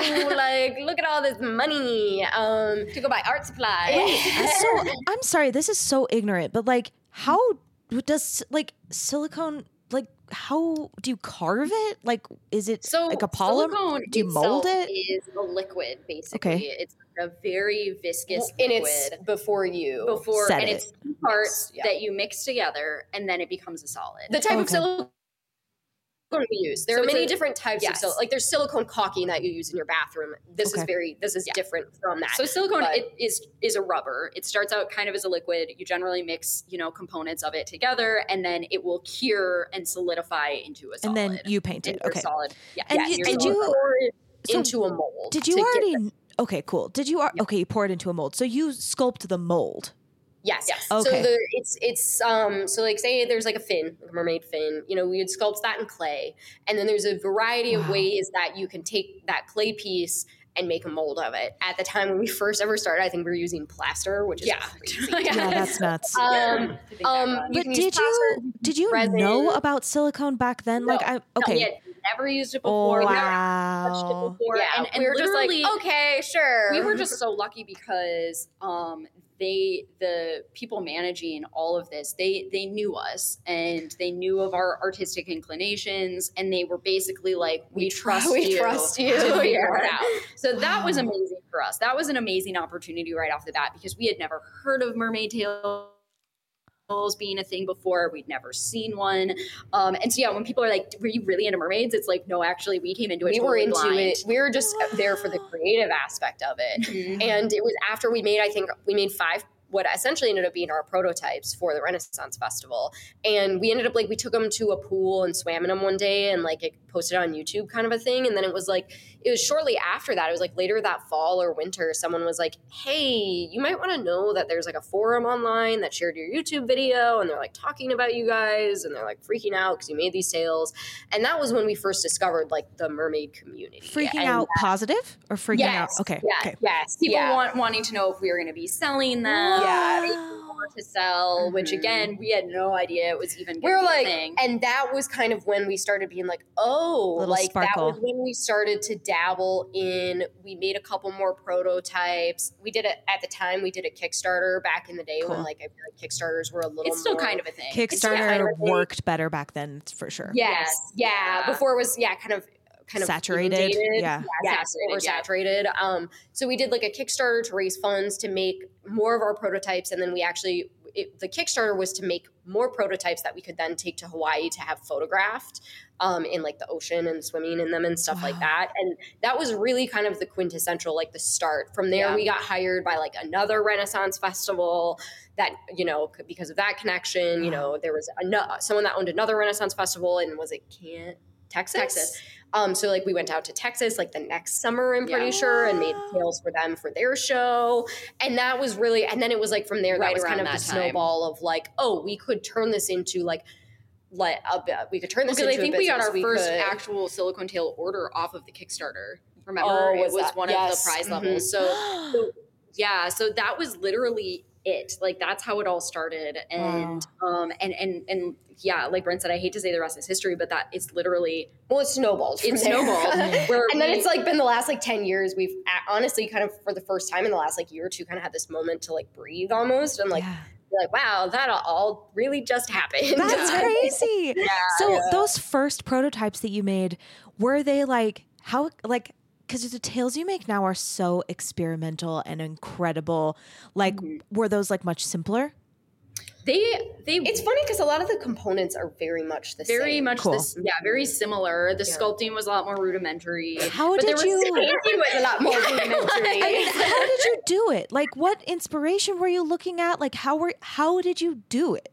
Like how it was did you a lot of trial and error a because and yeah. we've said this to a lot of people there's no like manual right Well, and there's there's no mermaid mermaid, you know, like Yeah. uh, like Mhm. where I mean, surely you're drawing inspiration from fish and the different like shapes of the fins, yes, but fish was a big part of it yes. yeah because we've always been very like uh, like always super obsessed with like the ocean and stuff when we were kids and um and so that was definitely a big inspiration um right and then also like your fantasy you know your fantasy like novels and and stuff like that i remember i looked at a lot of um uh who is the the famous fairy artist that i'm um spacing on right now arthur rackham no, but probably I probably looked at his stuff. I looked at like a lot of fairies, Okay. um, Wow. you know, a lot of other like fantasy creatures and Cool. and people artwork like that. And then it's like you just kind of start to morph it into or dragons and stuff. You know, you kind of start to morph it into okay, but what if it scales on a body and like a fluke and a, a fin shape and stuff like that. So,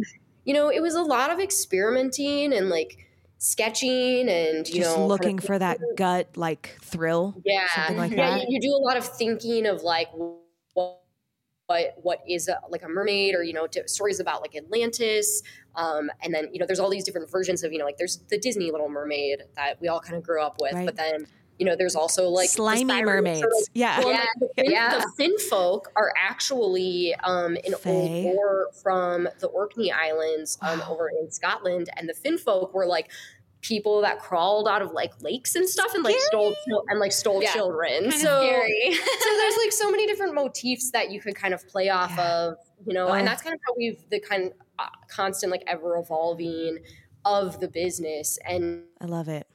And the creative side of the business is kind of, you know, there's so many different like areas that you can tap into of like it can be dark, know, it can be Tell yes. me that like just as one example, like so when you're looking at fairies and then you're thinking about mermaids, what is it like are you thinking about an iridescence are you thinking about like like just as that one example are you thinking about like a shape of a wing and the shape of a fin like yeah, I would say like shape of a wing, shape of a fin. All we spend a lot of, of time also because you're you are you're mixing like form and function. Yeah. Because not only does it have to be something that's that's beautiful, right? Yeah. But it also has to be something that people can swim in. Everything like, that we that. make, um, mm-hmm. everything that we make is fully swimmable. Like it can be put in the water and swam in. Obviously, like you need to be able to swim in order to do that. Like it's not yeah. going to help you swim if you can't swim. Right. But you know, everything that we make is it's something that in theory needs to be able to go in the water. The material needs to be able to last in the water, um, and you need, it needs, it needs to stay on your body. It Needs to water. stay on your body in the water. So there's there is also a little like that aerodynamics of like okay when it's in the water and it's moving, and how is it going to look? Like you don't kind of want it to look like something that's like broken or like we've had talks about even like you know like oh if i make this kind of tattered looking fin but then it do you does it look sick? Does it look yeah. like it got run over by a boat? Like you know just some of these things you consider as like what what is it going to look like when it's actually in action? And that's helped a little with you know when you determine like you know shapes that you want to use underwater yeah and, and i would incredible. say the function aspect of of creating tails was a huge part of of our foundation building. Um, mm-hmm. you know, the aesthetics of it is obviously like the fun aspect of it, but we really had to spend a couple years really getting the the function part mm-hmm. of it mm-hmm. down. Mm-hmm. Oh, I love it. It's so amazing. Okay, I want to ask you something that's like, I don't know, could be weird or maybe you'll totally have thoughts about it. but I'm wondering about like just mermaids are so like I feel like there's a lot of like um baggage around mermaids, like a lot of gendered baggage, perhaps, mm-hmm. a lot of like thin things. Yeah. yeah Do you want to talk about that stuff? Yeah. So, no, it's actually been really amazing because the industry as we know it, it's first of all, is about to be we they're thinking very explosive. The new Little Mermaid movie is coming out. Hell yeah. The, the um there's a new Netflix mermaid documentary that's also about to come out this month. Um, and so it's been very interesting from when we started to now yeah. to see it move from kind There's of already been this crazy yeah, growth. Yeah. Um, for because it's you know there are a lot of people where mermaiding is just becoming this thing they're just learning about, whereas it's been our whole world for the last ten years. Tell me your perspective, please. Yeah, like, or you can talk me through the t- like. Yeah, so it's yeah. been really interesting to watch the industry grow from kind of this really underground thing to kind of a lot more mainstream. And one of our things has always been like inclusion within our mm-hmm. our company and. Cool. Um, and and watching like you were saying there's kind of it is there's there's an archetype right of like what what a mermaid looks like sexy thin and, exists yeah. kind of for uh, a stranded uh-huh. sailor maybe not wearing a top yes. like you know all of that there's been a lot of like groundbreaking that's happened cool. with that within the community and we've we've done our best you know i'll never claim that we're like perfect or anything but we've always done our best to to help with push yeah. that idea forward of anybody that wants to do this hobby can because cool. there's a lot of people uh, because that's the next question that we get a lot is like they're like who's even buying these and the, the truth of the matter is like yes there's professional people that buy them that they perform at aquariums or they do kids parties and things like that but like our day-to-day customer who's purchasing these these mermaid tails are they're they're just doing it for hobby. They're doing it cool. for fun because, you know, there is that fantasy element of, you know, it makes them feel beautiful or they like swimming in them or they yeah. wanted to take cool photos in them. And so for us, you know, you know, we've always you know really pushed and promoted the idea that like anybody that wants to do this can. Yeah. you know even turning that idea you know we'll have parents talk to us and be like oh i want one for my daughter and we're like well what you know? But my son was interested in one but you know i wouldn't want him to like do that and we'd be like why not? Like it's what, like why why why would that why would your daughter get one but not your son like if they really want one? Um so yeah that's been a really big and then the same with like um with body types as well. We've mm-hmm. always really promoted um, we've always really promoted, you know, making pieces that fit multiple types yeah. of body types and stuff like that. Was that um, ever something that was like difficult for you guys? Like, just did it? I think what I'm wondering is like, did it make you kind of confront your own like sense of beauty, like of your own beauty? Like, I'm curious about like how that affected you, I- you personally. I definitely think that there's an aspect of that. Bryn and I always grew up being very, and you know, I hate to like talk ourselves up like this. Bryn and I always grew up being the kids that were like, reach out and go sit with the bullied kid at lunch class. No, you know, please we were- talk yourself up about Yeah, this. I yeah. mean, yeah. we were just brought up in that very empathetic way. We had empathy was really a huge part of our upbringing and just a huge part of who we are as people.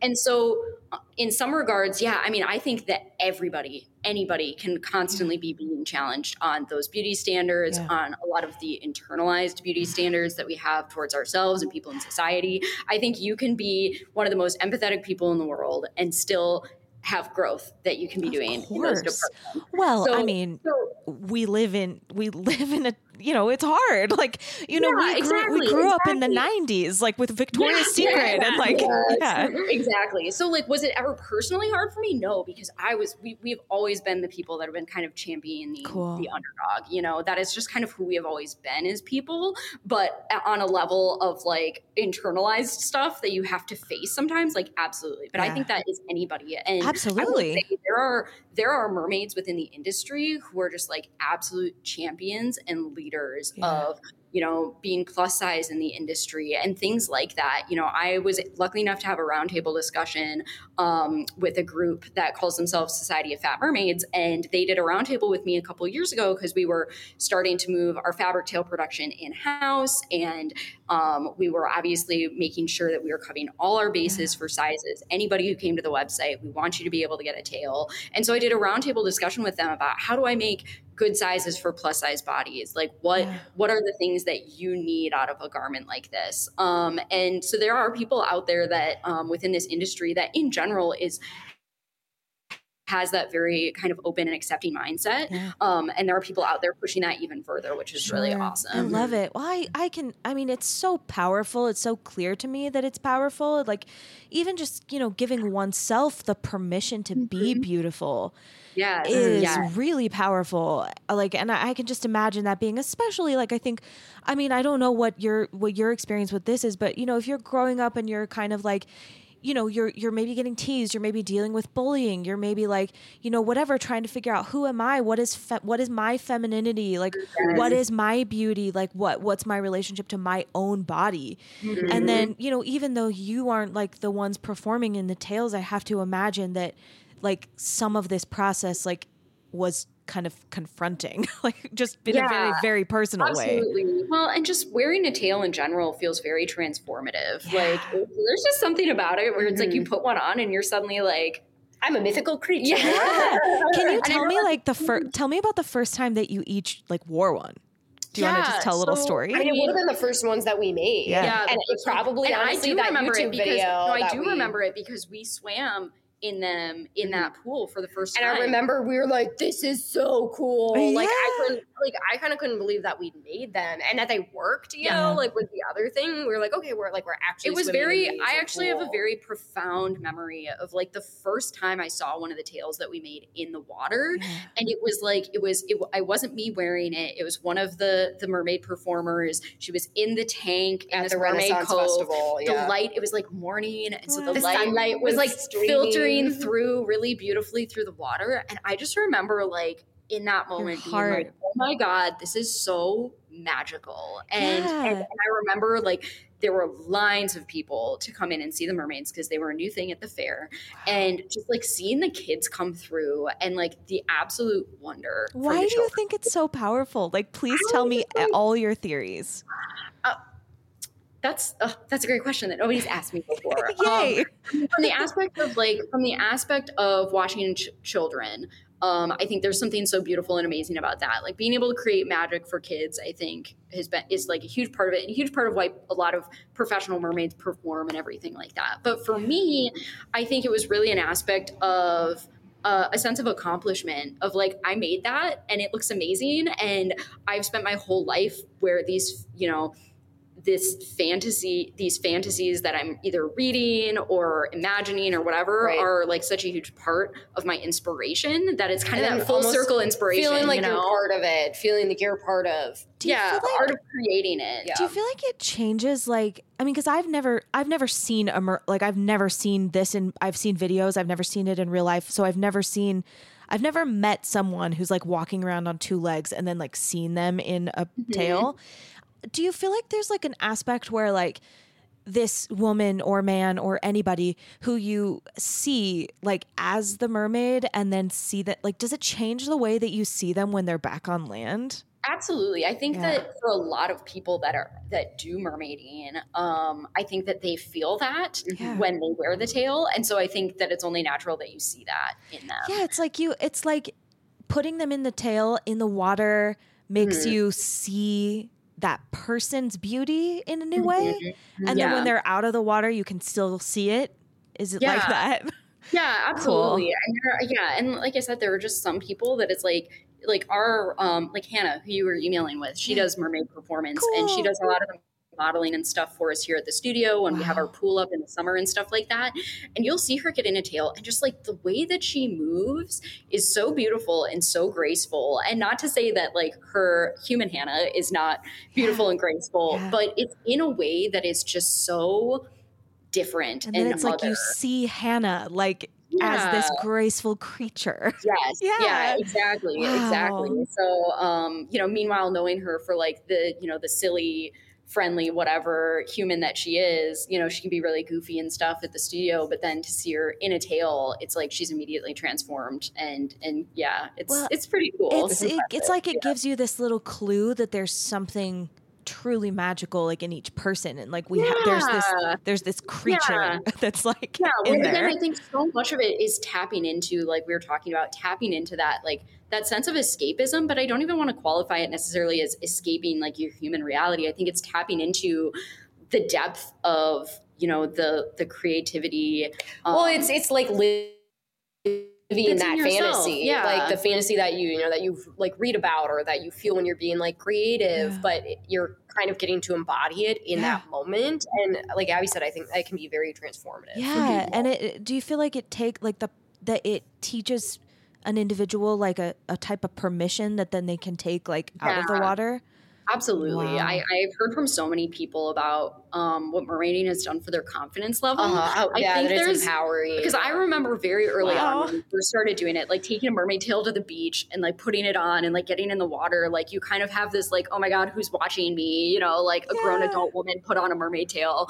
Um, but then it's like you get to this point where you're like, yeah, this is what I'm doing. Like I'm I I love this, you know? And so I think that there's definitely a level of of confidence because you're allowing yourself um you know to experience that and allowing yourself to do that. allowing yourself to be so beautiful and so graceful and so kind of like unfettered like there's i mean it's Sounds like that- incredible Yeah, and it's kind of like that same philosophy, like of allowing yourself to tap into your inner child sometimes. Yeah. Because, like you were saying, kind of at the start of how so many children are naturally creative, and then it kind of just fades away, you know, into adulthood. And I think, I think, and I have found that a lot of people who are super creative and who are super artistic are tend to be those people that maintain that childlike wonder and who allow themselves to kind of to It's- ha- have it's that. very subversive what you're doing Mhm. that's really Mhm. cool like even if you're not thinking about it like that and you know whether or not you are it's like it's cool it's cool either way but i mean yeah that's it's quite it's quite subversive i think like you know hey not only will we preserve childlike wonder but uh, we're gonna make a business out of it Yeah. Yes. Yeah. Yes. It's exactly. awesome. I love it. Okay, I want to just talk about a couple of a few more little topics. Um, I'd love to hear both of you talk about like the nitty gritty of the art stuff and just the way that I like to pose this kind of question to my guests is like, tell us what is like truly delicious and wonderful about the the actual physical art that you're doing that we would never think to even ask. Like, just what? Yeah. ta- yeah. let's talk um, about that. Um, oh, gosh. So uh, silicone creation itself is very messy. Like I, I think that so many people have this idea that like, oh, you you make mermaid tails, like that's so magical, like it must be amazing, and it is. Yeah. It is. But um, so much of the magic is in the end product. I mean, there's definitely a magic in the process Sure. as well, but the process is very messy. Sure. Um, there's you know there's definitely an aspect of trial and error there's definitely an aspect of failure like all of these things that come that i mean are regular art you know that Yeah. uh, come into creating you know all sorts of art Yeah. um definitely comes into play when you're making mermaid tails It's not fun. Yeah, yeah. There are yeah. definitely aspects of it where it's like this is a grind. Yeah. Like, you know, yeah. like um, you know, especially because we are surviving off of the art we're making here. And even though some of that, you know, um, like our fabric tails, that starts out as a single silicone piece. And then we're able to mass produce it, you know, cool. in a way. Um, that's great and that's nice. But even getting to that point, you know, there's a lot of groundwork that has to be laid to even get to that point of it. Um, yeah, tell other me things about it. Yeah, yeah. Other things we do like these, we make like silicone matching silicone tops. Okay, cool. So same, the same way we do the tails, we do the tops. Where Bryn will sculpt it, we'll make a mold of it, pour it in silicone and then we'll paint it. Wow. Um, you know, and just the other day we sold some and we had some somebody was so angry that they didn't get one because again, these are like they're handmade, yeah. they're limited. I'm painting everything. I'm just one person. Yeah. And um, you know, and and uh, there's that aspect of it where it's like I will be like painting, you know, as many tops as I can, um, wow. all the time. And how many tops do you like? How long does it take? Uh, I'll generally, when I'm able to do them, because I'm bouncing kind of constantly back and forth between painting tops and painting tails yeah. and painting bases for fabric tails. Wow. Um, but I'll generally, I'll when I do a batch of tops, I'll paint like six tops all at once usually, cool. and that generally takes me about two hours, which doesn't sound like a lot. No, no. But the That's, prep work, it sounds like a lot. It, it does yeah. sound like a lot, actually. yeah, and and so it's like, and so yeah, I'm lucky sometimes if I paint a round of tops once or twice a week. You know, so you got to well, think, and it takes you that long when you also consider you've had like ten, 10 years, years, to like build up to learning how to like mix the pigments into the silicone and like using your your compressor and your air Do you want to talk like, about like this new collection that you just released and kind of like what what your inspiration was, like what like each of you individually like what are the things on like what are the things that you're the most proud of? Like tell me like little secrets. yeah. You want to hit that off, Bryn? Um yeah, it's you know like I said it's it's been really interesting um the ever evolvingness of it. Like last year, like a year and a half ago now, I really started teaching myself um, new mold making cool. techniques. Um, because again, that's and that's kind of a, one of the things that people will ask is, you know, when they're like, "Oh, how did you get into mermaid stuff?" or "Do you do it because you love mermaid things?" And I, I'll kind of like laugh and be like, "If you really want to do a job like this, you kind of have to be in love with mold making, um, which can be like."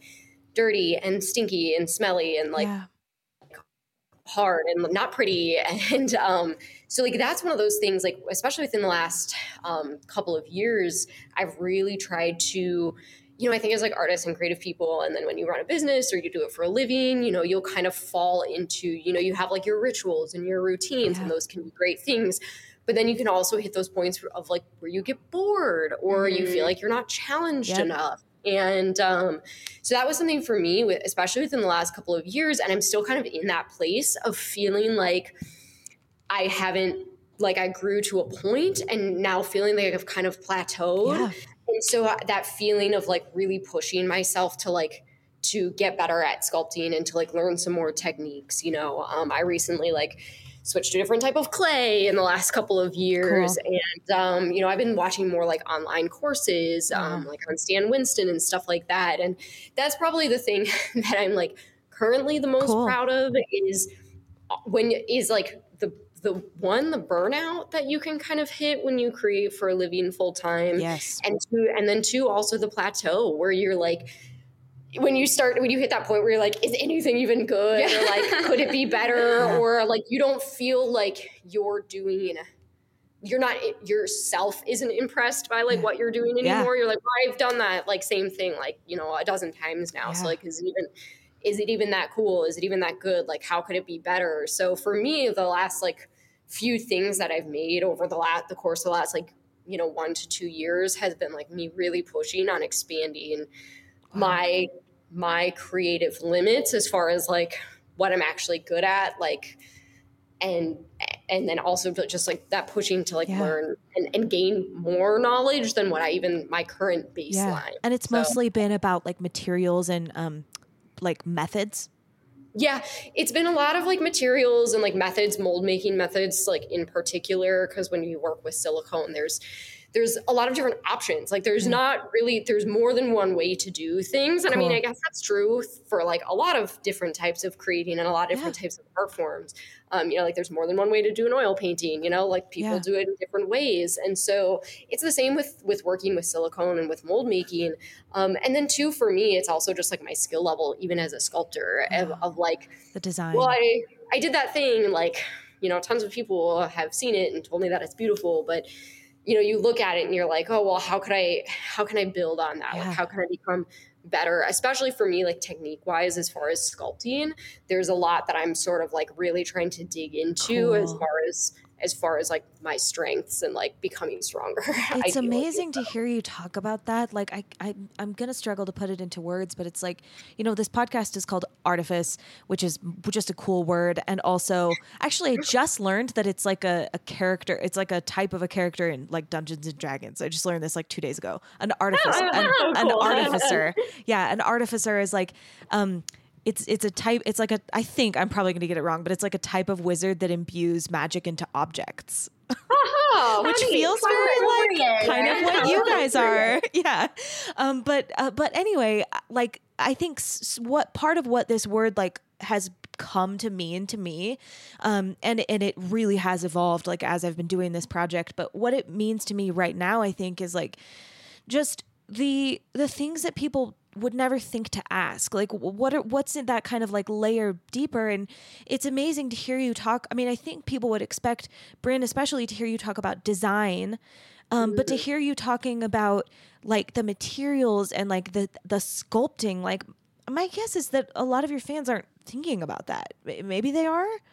Yeah i think a lot of people yeah probably don't know the necessarily like the the depth that yeah the amount of steps that go into yeah. like making what we make yeah. um i really don't think that people necessarily i think a lot of people probably don't have yeah like a huge understanding on it some definitely do but um but yeah like the complexity of it all mm-hmm. yeah. i guess um there's so many steps and um um, and that is one of the things I think that can be even a, a little bit challenging and something that I'm in like this really interesting place personally right yeah. now of feeling a little lost like in the steps mm. because it's the same steps now that we've done over and over and it's been mm. 10 years and it's like you know it's you know when you're building something like if you build a table over and over again yeah. like you can build all kinds of different tables that like look different but it's like at the end of the day like they're gonna have a flat top and the magic kind of the magic kind of gets out yeah, of reach and yeah. and it's the same way with with um, with mermaid tails, you know, it's like at the end of the day, it's the same construction component of like putting them all together. Wow.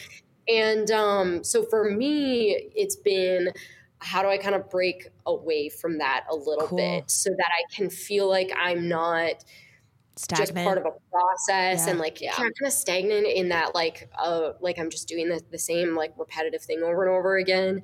Um, whereas you know, kind of having to break out of that a little bit cool. so that I can like really feel like I'm I'm being creative and, and, yeah. yes, yeah, and like enjoying, you know, in, enjoying what I'm doing and feeling creatively fulfilled with what yeah. I'm doing. Yeah. Really Abby, do you want to talk about those same really things? So like um what's kind of like what's the stuff we wouldn't think to ask about what you're doing with it and then yeah, maybe kind of also Yeah, absolutely. Yeah. I spend so much time on the computer. yeah. yeah.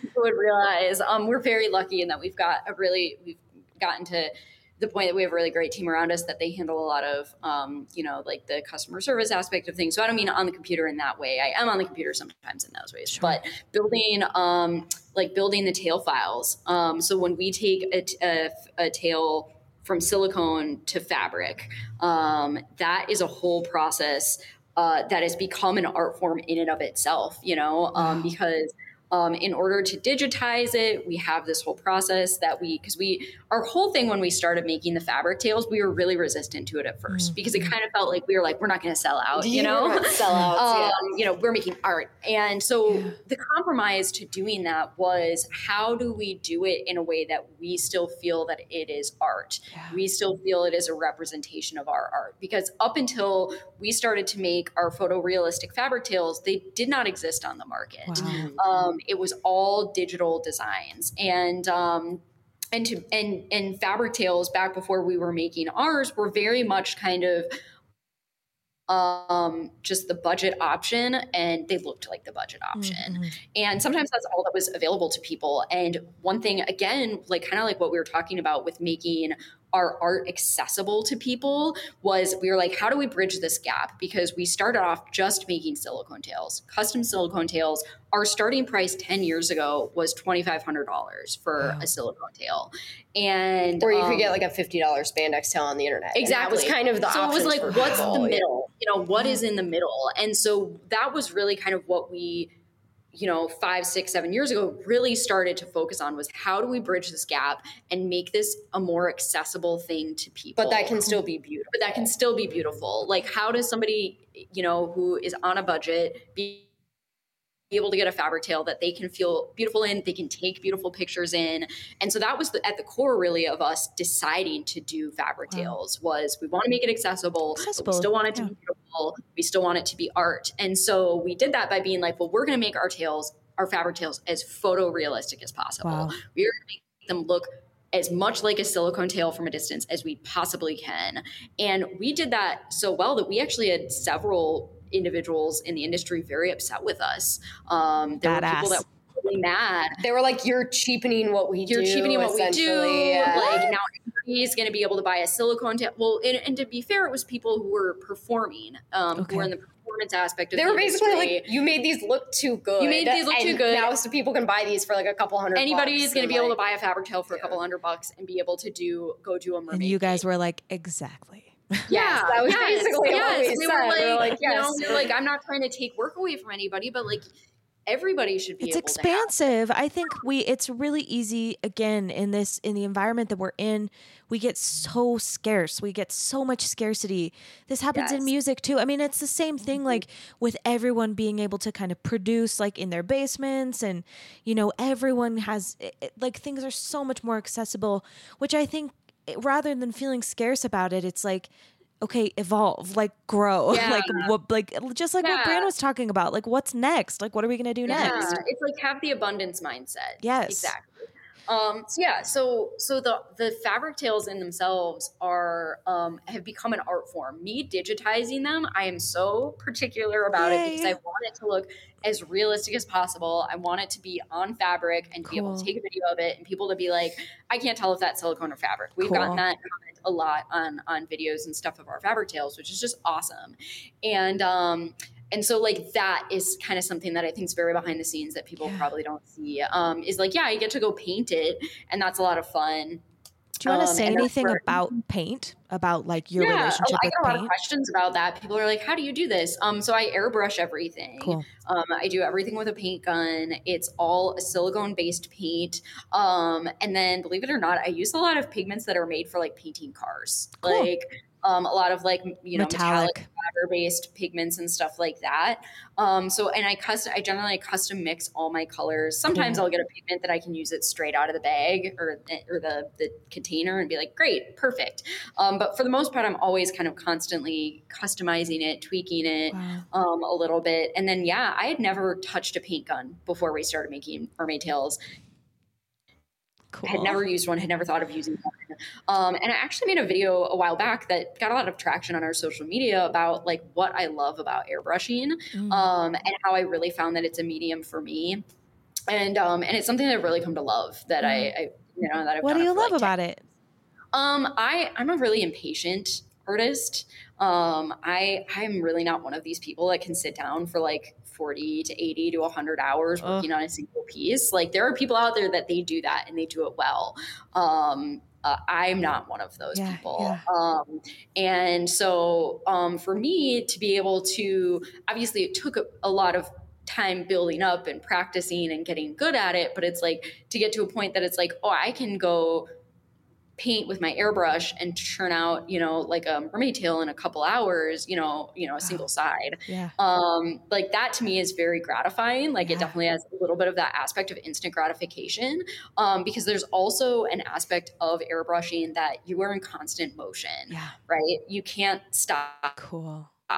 You know, if you stop, you have to make sure you let up the trigger on your air gun because if you're holding the trigger down, your paint's gonna, you know, I build wonder, up. And- I wonder if it's similar to like improvising like if it Yeah. Like you know, I think about like because I I I do, I don't really perform jazz anymore. I, I do more pop, but you know, jazz is a very improvised music and i think a lot about how you know we're doing the same thing like a pianist who's improvising and a pianist who's playing a composed piece is like mechanically doing a very similar similar Mm-hmm. thing but maybe because you have to do it like you can't take all this time like Yeah.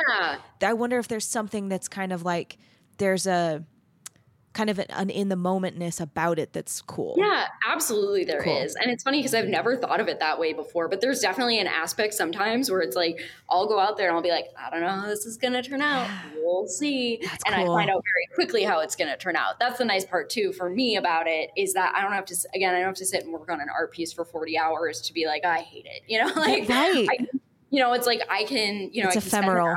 To laying down paint and very quickly deduce if it's working or not. So that's yeah, really cool that feels Yeah. very in line with like all the other things we've talked about Yeah, yeah. Well, it's been, I, I know you're very busy, so I don't want to keep you too long, but uh, were there any other things on those prompts that you wanted to get into or like anything else you want to say about about art, about, you know, what it means to live an artful life? We could talk all day. about Yes. So, um, you know, kind of like one of our high school art teachers said to us, she was like, "It's never finished. You just decide when it's finished. You just decide. you just decide when to stop working on I it. feel like that's going to be this Yeah. conversation. Right. Um, Yeah, yes, 100%. Yeah, I wish I had highlighted some of these, but I just feel like they were all Oh, thanks. so great. Like you had so many wonderful questions. I know. Oh, this one. Do you ever experience imposter system eh, sy- syndrome yeah. all the time? all the time. And it's so funny because it's like I think from the outside looking in, you know, it can be easy to look at any successful artist and be like, oh, there's no way they ever feel that. Uh, again, successful. I say, Sure. you know, in terms of you're you've built a career out of it, you're able to Absolutely. live a financially stable existence. Again, that is what I mean in this context. I'm with success you. Yeah. um, you know, I think it can be really easy to look and say, oh, th- there's no way that they feel that. This is just me um, because I'm not succeeding or I'm not doing well or I'm not, you know, my art isn't bringing me where I want it to, to go. Um, you know, to know, to be like, yes, absolutely. I feel that all the time. I, I there's kind of a, I feel like kind of a constant Mhm. level of, you know, imposter syndrome or like, how did we get here? You know? Oh yeah, we like look at each other sometimes. You know, we're in this this big hundred year old warehouse building that we purchased five years ago now, with I think like eight to ten employee like Wow. people that work for us. And sometimes we like look at each other and we're like, who put us in charge of all this? who let this happen? Who let us be in charge of this Well? I think people, I think, like, uh, you know, as with all these things, they're just, they're such powerful things to say out loud. And I think it's a great reminder to anyone who wants to be creative of just like, you just take the steps. It's so much faith. And like, you know, mm-hmm. and part of what's going on with you too, I can totally see it is like, you're always thinking about evolving. You're like, you're, you're in this perpetual motion and you would have been in perpetual motion no matter what you're doing. Yes, absolutely. Yeah, absolutely. And it's so funny that you say that because I feel like that's just such a huge part of making an art as a living is there's no such thing as like boom, I'm successful, that's No, it. right. That's You it, know, yeah. it's, it's the the constant there's a constant level of work to it. it's a And yeah, skill that that in and of itself is a skill like just hearing hearing Bryn talk about like the molds and stuff like and and you know not feeling stagnant like i totally understand these things like i'm going through one of these things like myself right now and like i'm thinking about medium and thinking about like what is what is medium what is my medium like and I'm, I'm sure you guys are the same way like it changes all the time and sometimes it's digital and sometimes it's and sometimes it's your business and sometimes it's Yeah. a vision sometimes your medium is is a movement like Yeah. Mm-hmm. Well, and even like having a style, right? Like I feel like there's so much like focus put on like aesthetic and stuff like that. Like for me at least, you know, like I look at, you know, you look at like specific artists like on Instagram and like when you go to their Instagram page and it all has the same vibe. Yeah. and the same look and you're like Yeah. oh they know their style like they know their vibe and their aesthetic and that's something for me like as a sculptor that i'm still like i still feel like i have no idea like and that i, I don't that know if that i don't know if that maybe Yeah. I, you know it's like i don't know for sure i'm like i don't know if that would surprise people that that know us or follow us or you know have watched our work throughout the last decade but it's like you know for me it's hard because sometimes i i still feel like i'm again like with that imposter syndrome syndrome almost of like of like i've somehow tricked people into thinking i'm i'm a sculptor like i've somehow tricked them because i still have these moments of not knowing Yeah. who I am necessarily in that as far as like my style and like yeah. what is my style or my aesthetic or my vibe or you yeah. know any of those things and oh, I love um, it. It's and so, so yeah, it's definitely yeah, it's and it's it's it's a lot to take in and it's a lot to you know, I've had these moments like I said of there's never a day where even the days where I come in in this job is like it feels so hard or I like I couldn't possibly make another whole other single mermaid tail. You know because you have those moments and you have those days. Yeah. it's still always uh, i'm still always grateful. I still always have this gratitude. Um, but that sometimes it's hard and like something that i would want to convey to anyone who is listening who is making art for a living is or, or who, who's looking at someone who's making art for a living and, thinking uh, how badly maybe that they want that or that they're working towards yeah. that is to also like give yourself grace as a yes. creative person that that you're allowed to like have bad days or you're allowed to have days where you're like ugh like this sucks or yeah. I don't feel like I'm getting to be creative or creative in the ways I want to be or I don't feel like I'm I still don't feel like I'm good enough at this certain yeah. thing like I think that's something that's really important too because like again as people we've been doing for 10 years now and it's like I still have my days like that I still have days where I'm like I would there's nothing else I would rather be doing. But that doesn't mean that like every single day you're going to feel you know you're going to sit there and feel like some extravagant artist that's that resilience that we talked about like it's you learn it mm-hmm. as a child and it doesn't go away like it's a con- it's constant and like yeah i i follow every art group i can like i'm just always like i need yeah. it i need i need my fix like all day every day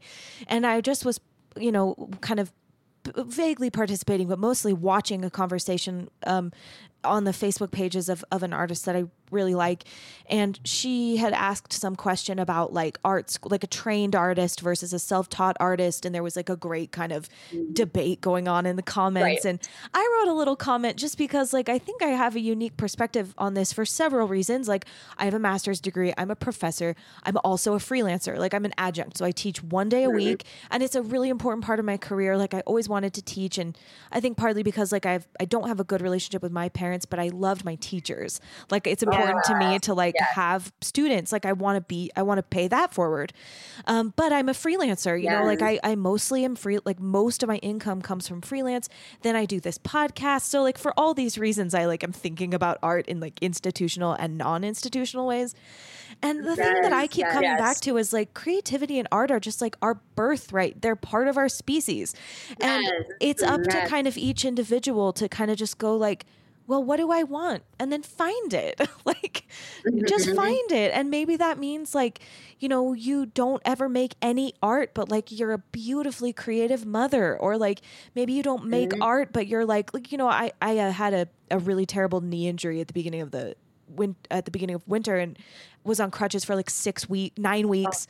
And yeah. I go I go to physical therapy a lot. And my physical therapist is so creative. And I, I always just feel like you're you're an artist. Like Yeah. You're I really a healer. Feel- yeah, definitely. I really feel like that, you know, there's kind of like the institutionalized version of fine art, which again, no hate. Yeah. Um, I think that there's something really beautiful and wonderful about that. And yes. if it's something that you're good at and it's something that you have access to, yeah. like good for you. But I do think that it can re- create this really narrow understanding of what art yes. is mm. and what creativity is. Amen. And I think that people will think of that when they say, "Oh, I'm not creative." Right. You know, I, I get that. We get that so much from people who are like, "I could never do what you do. I'm not a creative person." And it's like, well, just because you are maybe not good at drawing or good at painting doesn't yeah. mean you're not a creative mm-hmm. person. Totally. There's all sorts of ways to be creative. Well, I think that's why right now that's what this podcast is being about for me. Like uh, that's what these are the conversations I want to have. I want to talk to people who are professional creatives or or who spend the vast majority of their time their their they've dedicated their, their lives to creativity and hear those people inevitably say no, this is like this is something that's in my heart. This is something that's in my mm-hmm. life. Like, yeah, yes. I'm doing this thing, but it's that's not the thing. the crux yes. of the thing is like I'm determined to be creative. Yes. Yeah. And yeah, you know, hearing you guys talk about like how you're thinking about people and how these things affect like these movements and how, you know, what you're the work you're doing like it changes the way we think about beauty and how we think about femininity and how we think about mm-hmm. all these things. It's just I don't know, it's awesome. Yeah. Yeah. Do you, do you want to say anything else? So, do you want I'll kind of offer this last like, you know, basic question which is like how does being a creative um, change the way that you think about people and about the uh, world? Oh, that's a good question. I'm obsessed lately with this yeah. You know, one of the things that that I think about a lot is again, like we're kind of in this. People ask me all the time, and I've said it for years now. They'll be like, "Oh, what do you do for a living?" And I'm like, "Well, it doesn't sound like a real job, uh, but it is." Uh, and then I say, "I make mermaid tails full time." And um, you know, it's interesting, like the range of response you get to that from like, "Oh my god, that's so cool," to like, you know, the raised eyebrow, like, yeah. Oh, I do. Really? I know it. um, and I think like one of the big things is is just this idea that there are literally so many options and ways in which to be creative and to make that your life and that it's not just I want to be an artist so I have to paint paintings like and that has to be how I like make a yeah. living or or or express my creativity like there's so many like and we're kind of a testament to that right that like yes. we made a career out of making something as benign and out there as mermaid tails yeah. and so to me it's it's kind of this idea that um, there's so many options there's so many options yes. and so many avenues and so many ways in which you can be creative um, or or be creative full time or or just in, in your day-to-day life or however you want to do it if you want to do it professionally it's like that there's not this you know, like a period dot of like, you know, you have one simple way of doing it. Um, mm. There's not. There's like so many ways that you can that you can do that yes. and achieve that, and we're we're kind of a testament to that, yeah. based uh, solely on the fact that we have the type of business that we have. Mm-hmm. So, do you see fantasy in people in a different way than you used to?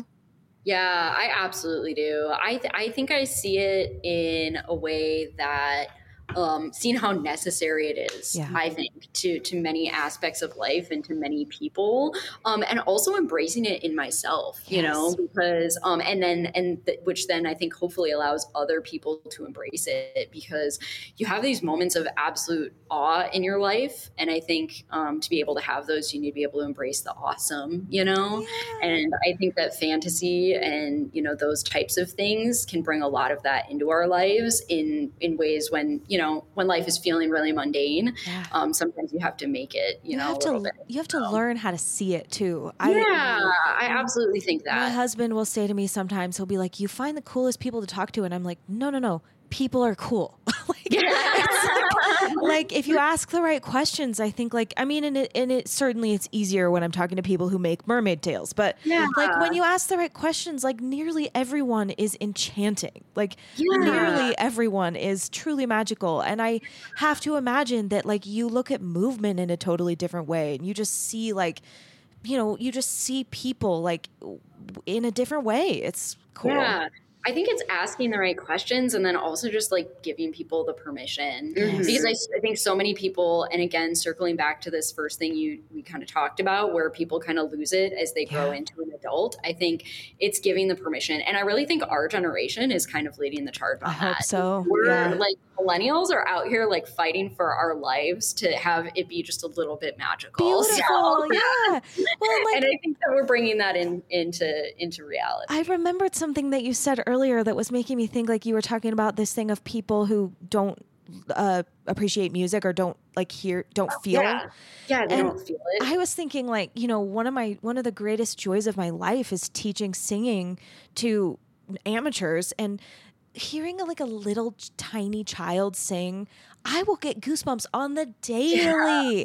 like mm-hmm. a little kid who's like you know they're not like good like in the sense of like whatever but i don't care like it's like that little voice is like so i mean i have full body chills like regularly from hearing like normal oh, yeah. people just yeah. like exercise their voices and I feel like that's mm-hmm. what you mm-hmm. guys are doing. You're just like you're giving like regular people permission to be enchanted and how right. can you not take that home? And then, you know, some of those people are going back to like whatever jobs they have and they're just a little bit more enchanted. You know, yes, it's awesome. Yes. And yes. I think that's why it's grown. That's why it's grown the way that it has over the last 10 years is some is more and more people they see their a friend doing it or someone on yeah. you know Instagram or social media and then it's like by seeing that they then feel that permission to yeah. also be able to to enjoy that or mm. to um you know to participate you know? I love it more than anything. so amazing. Okay, I ask everybody two wrap up questions at the at the very end. The first is what's your dream collaboration? And you can you can take it however you want. You can answer together, you can answer separately, whatever you whatever you like. Um we have always said back and forth all the time. We're like, we need a mermaid tail on Ariel in Disney World. I would love to be able to do that collaboration. I don't yeah. know that it would ever happen, but I think why think not? And then, and then I think happen. the other big one that we've really focused on, like that we wish that we could manifest, is we really want to make a mermaid tail for Lizzo. Oh yes, yeah, yeah. Yes. We, yes, we just think she's amazing. I mean, and, what have you tried? Like, I just feel um, like well, we gotta make that happen for you. Uh, so, like, we like one of our ambassadors, Mermaid Serenity. She's yeah, on. She's the one that I like found you guys oh, through. Amazing! Yeah. That's awesome. That's great. Um, so like last summer when Lizzo's song came out, uh, w- that everybody did the dance moves to, okay, yeah. she did one in the water as a mermaid and like tagged Lizzo, and it was like us being like all of us trying to be like, if she sees it, like maybe this could manifest yeah. like actually like making a tail oh, for her. I'm sure um, you could get in touch with someone who's like costumed something for Lizzo. I feel certain that if Lizzo caught wind of this, she would be like, well, obviously, right? Um, Florence and the Machine just put is just put out a single called Mermaid, so maybe it's like I don't know. Maybe there's something. Maybe there's an inroad. right? Know. Yeah. well, I, so, I yeah, like those. I think that's. I demand for that to happen. That's true. That's true. Yeah. And then just tell everybody where to find your work. Yeah, we're at um, Finfolk Productions. So we're finfolk.com. It's F I N F O L K. And then we're just Finfolk Productions on all social media platforms. Mm-hmm. Yep. At well, Finfolk Productions. Thank yep. you both so, so much for talking with me. I'm like, I told my husband, like, the day that I sent the request in, I was like, I really hope they respond. I'm like so thrilled to talk to you. Like, it's just, it's amazing what you're doing. And I just, I love it so much. Thank you for sharing with so me. Much. Yeah, this was. Thank you for wonderful... having us and for talking to us together. I know yeah. that's like not your standard. I but loved it. You can probably like maybe gathered over the last two hours that we've talked. Like this is how we function. So it makes perfect sense. And yeah, as soon as Hannah said that, I was like, well, uh, yeah, duh. Like it, it was just. It just took me a second to be like of course this makes sense. yeah. Well, thank you really and I hope you have like the most incredible beautiful day.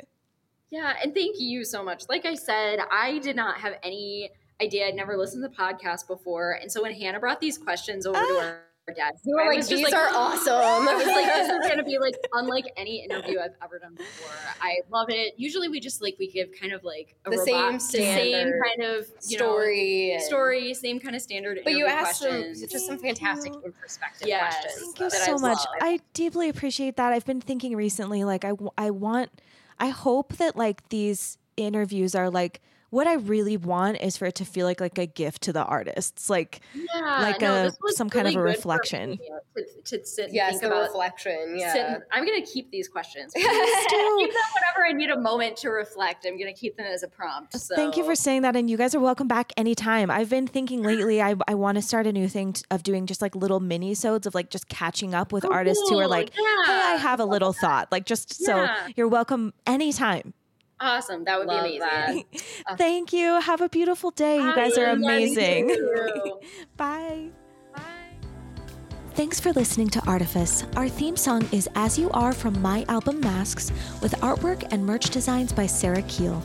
If you'd like to recommend a professional artist for an interview on the podcast, you can reach me through my website, emilymerrillmusic.com. That's E M I L Y M E R R E L L music.com and don't forget to rate, review, and subscribe. Thanks again. Have a great week.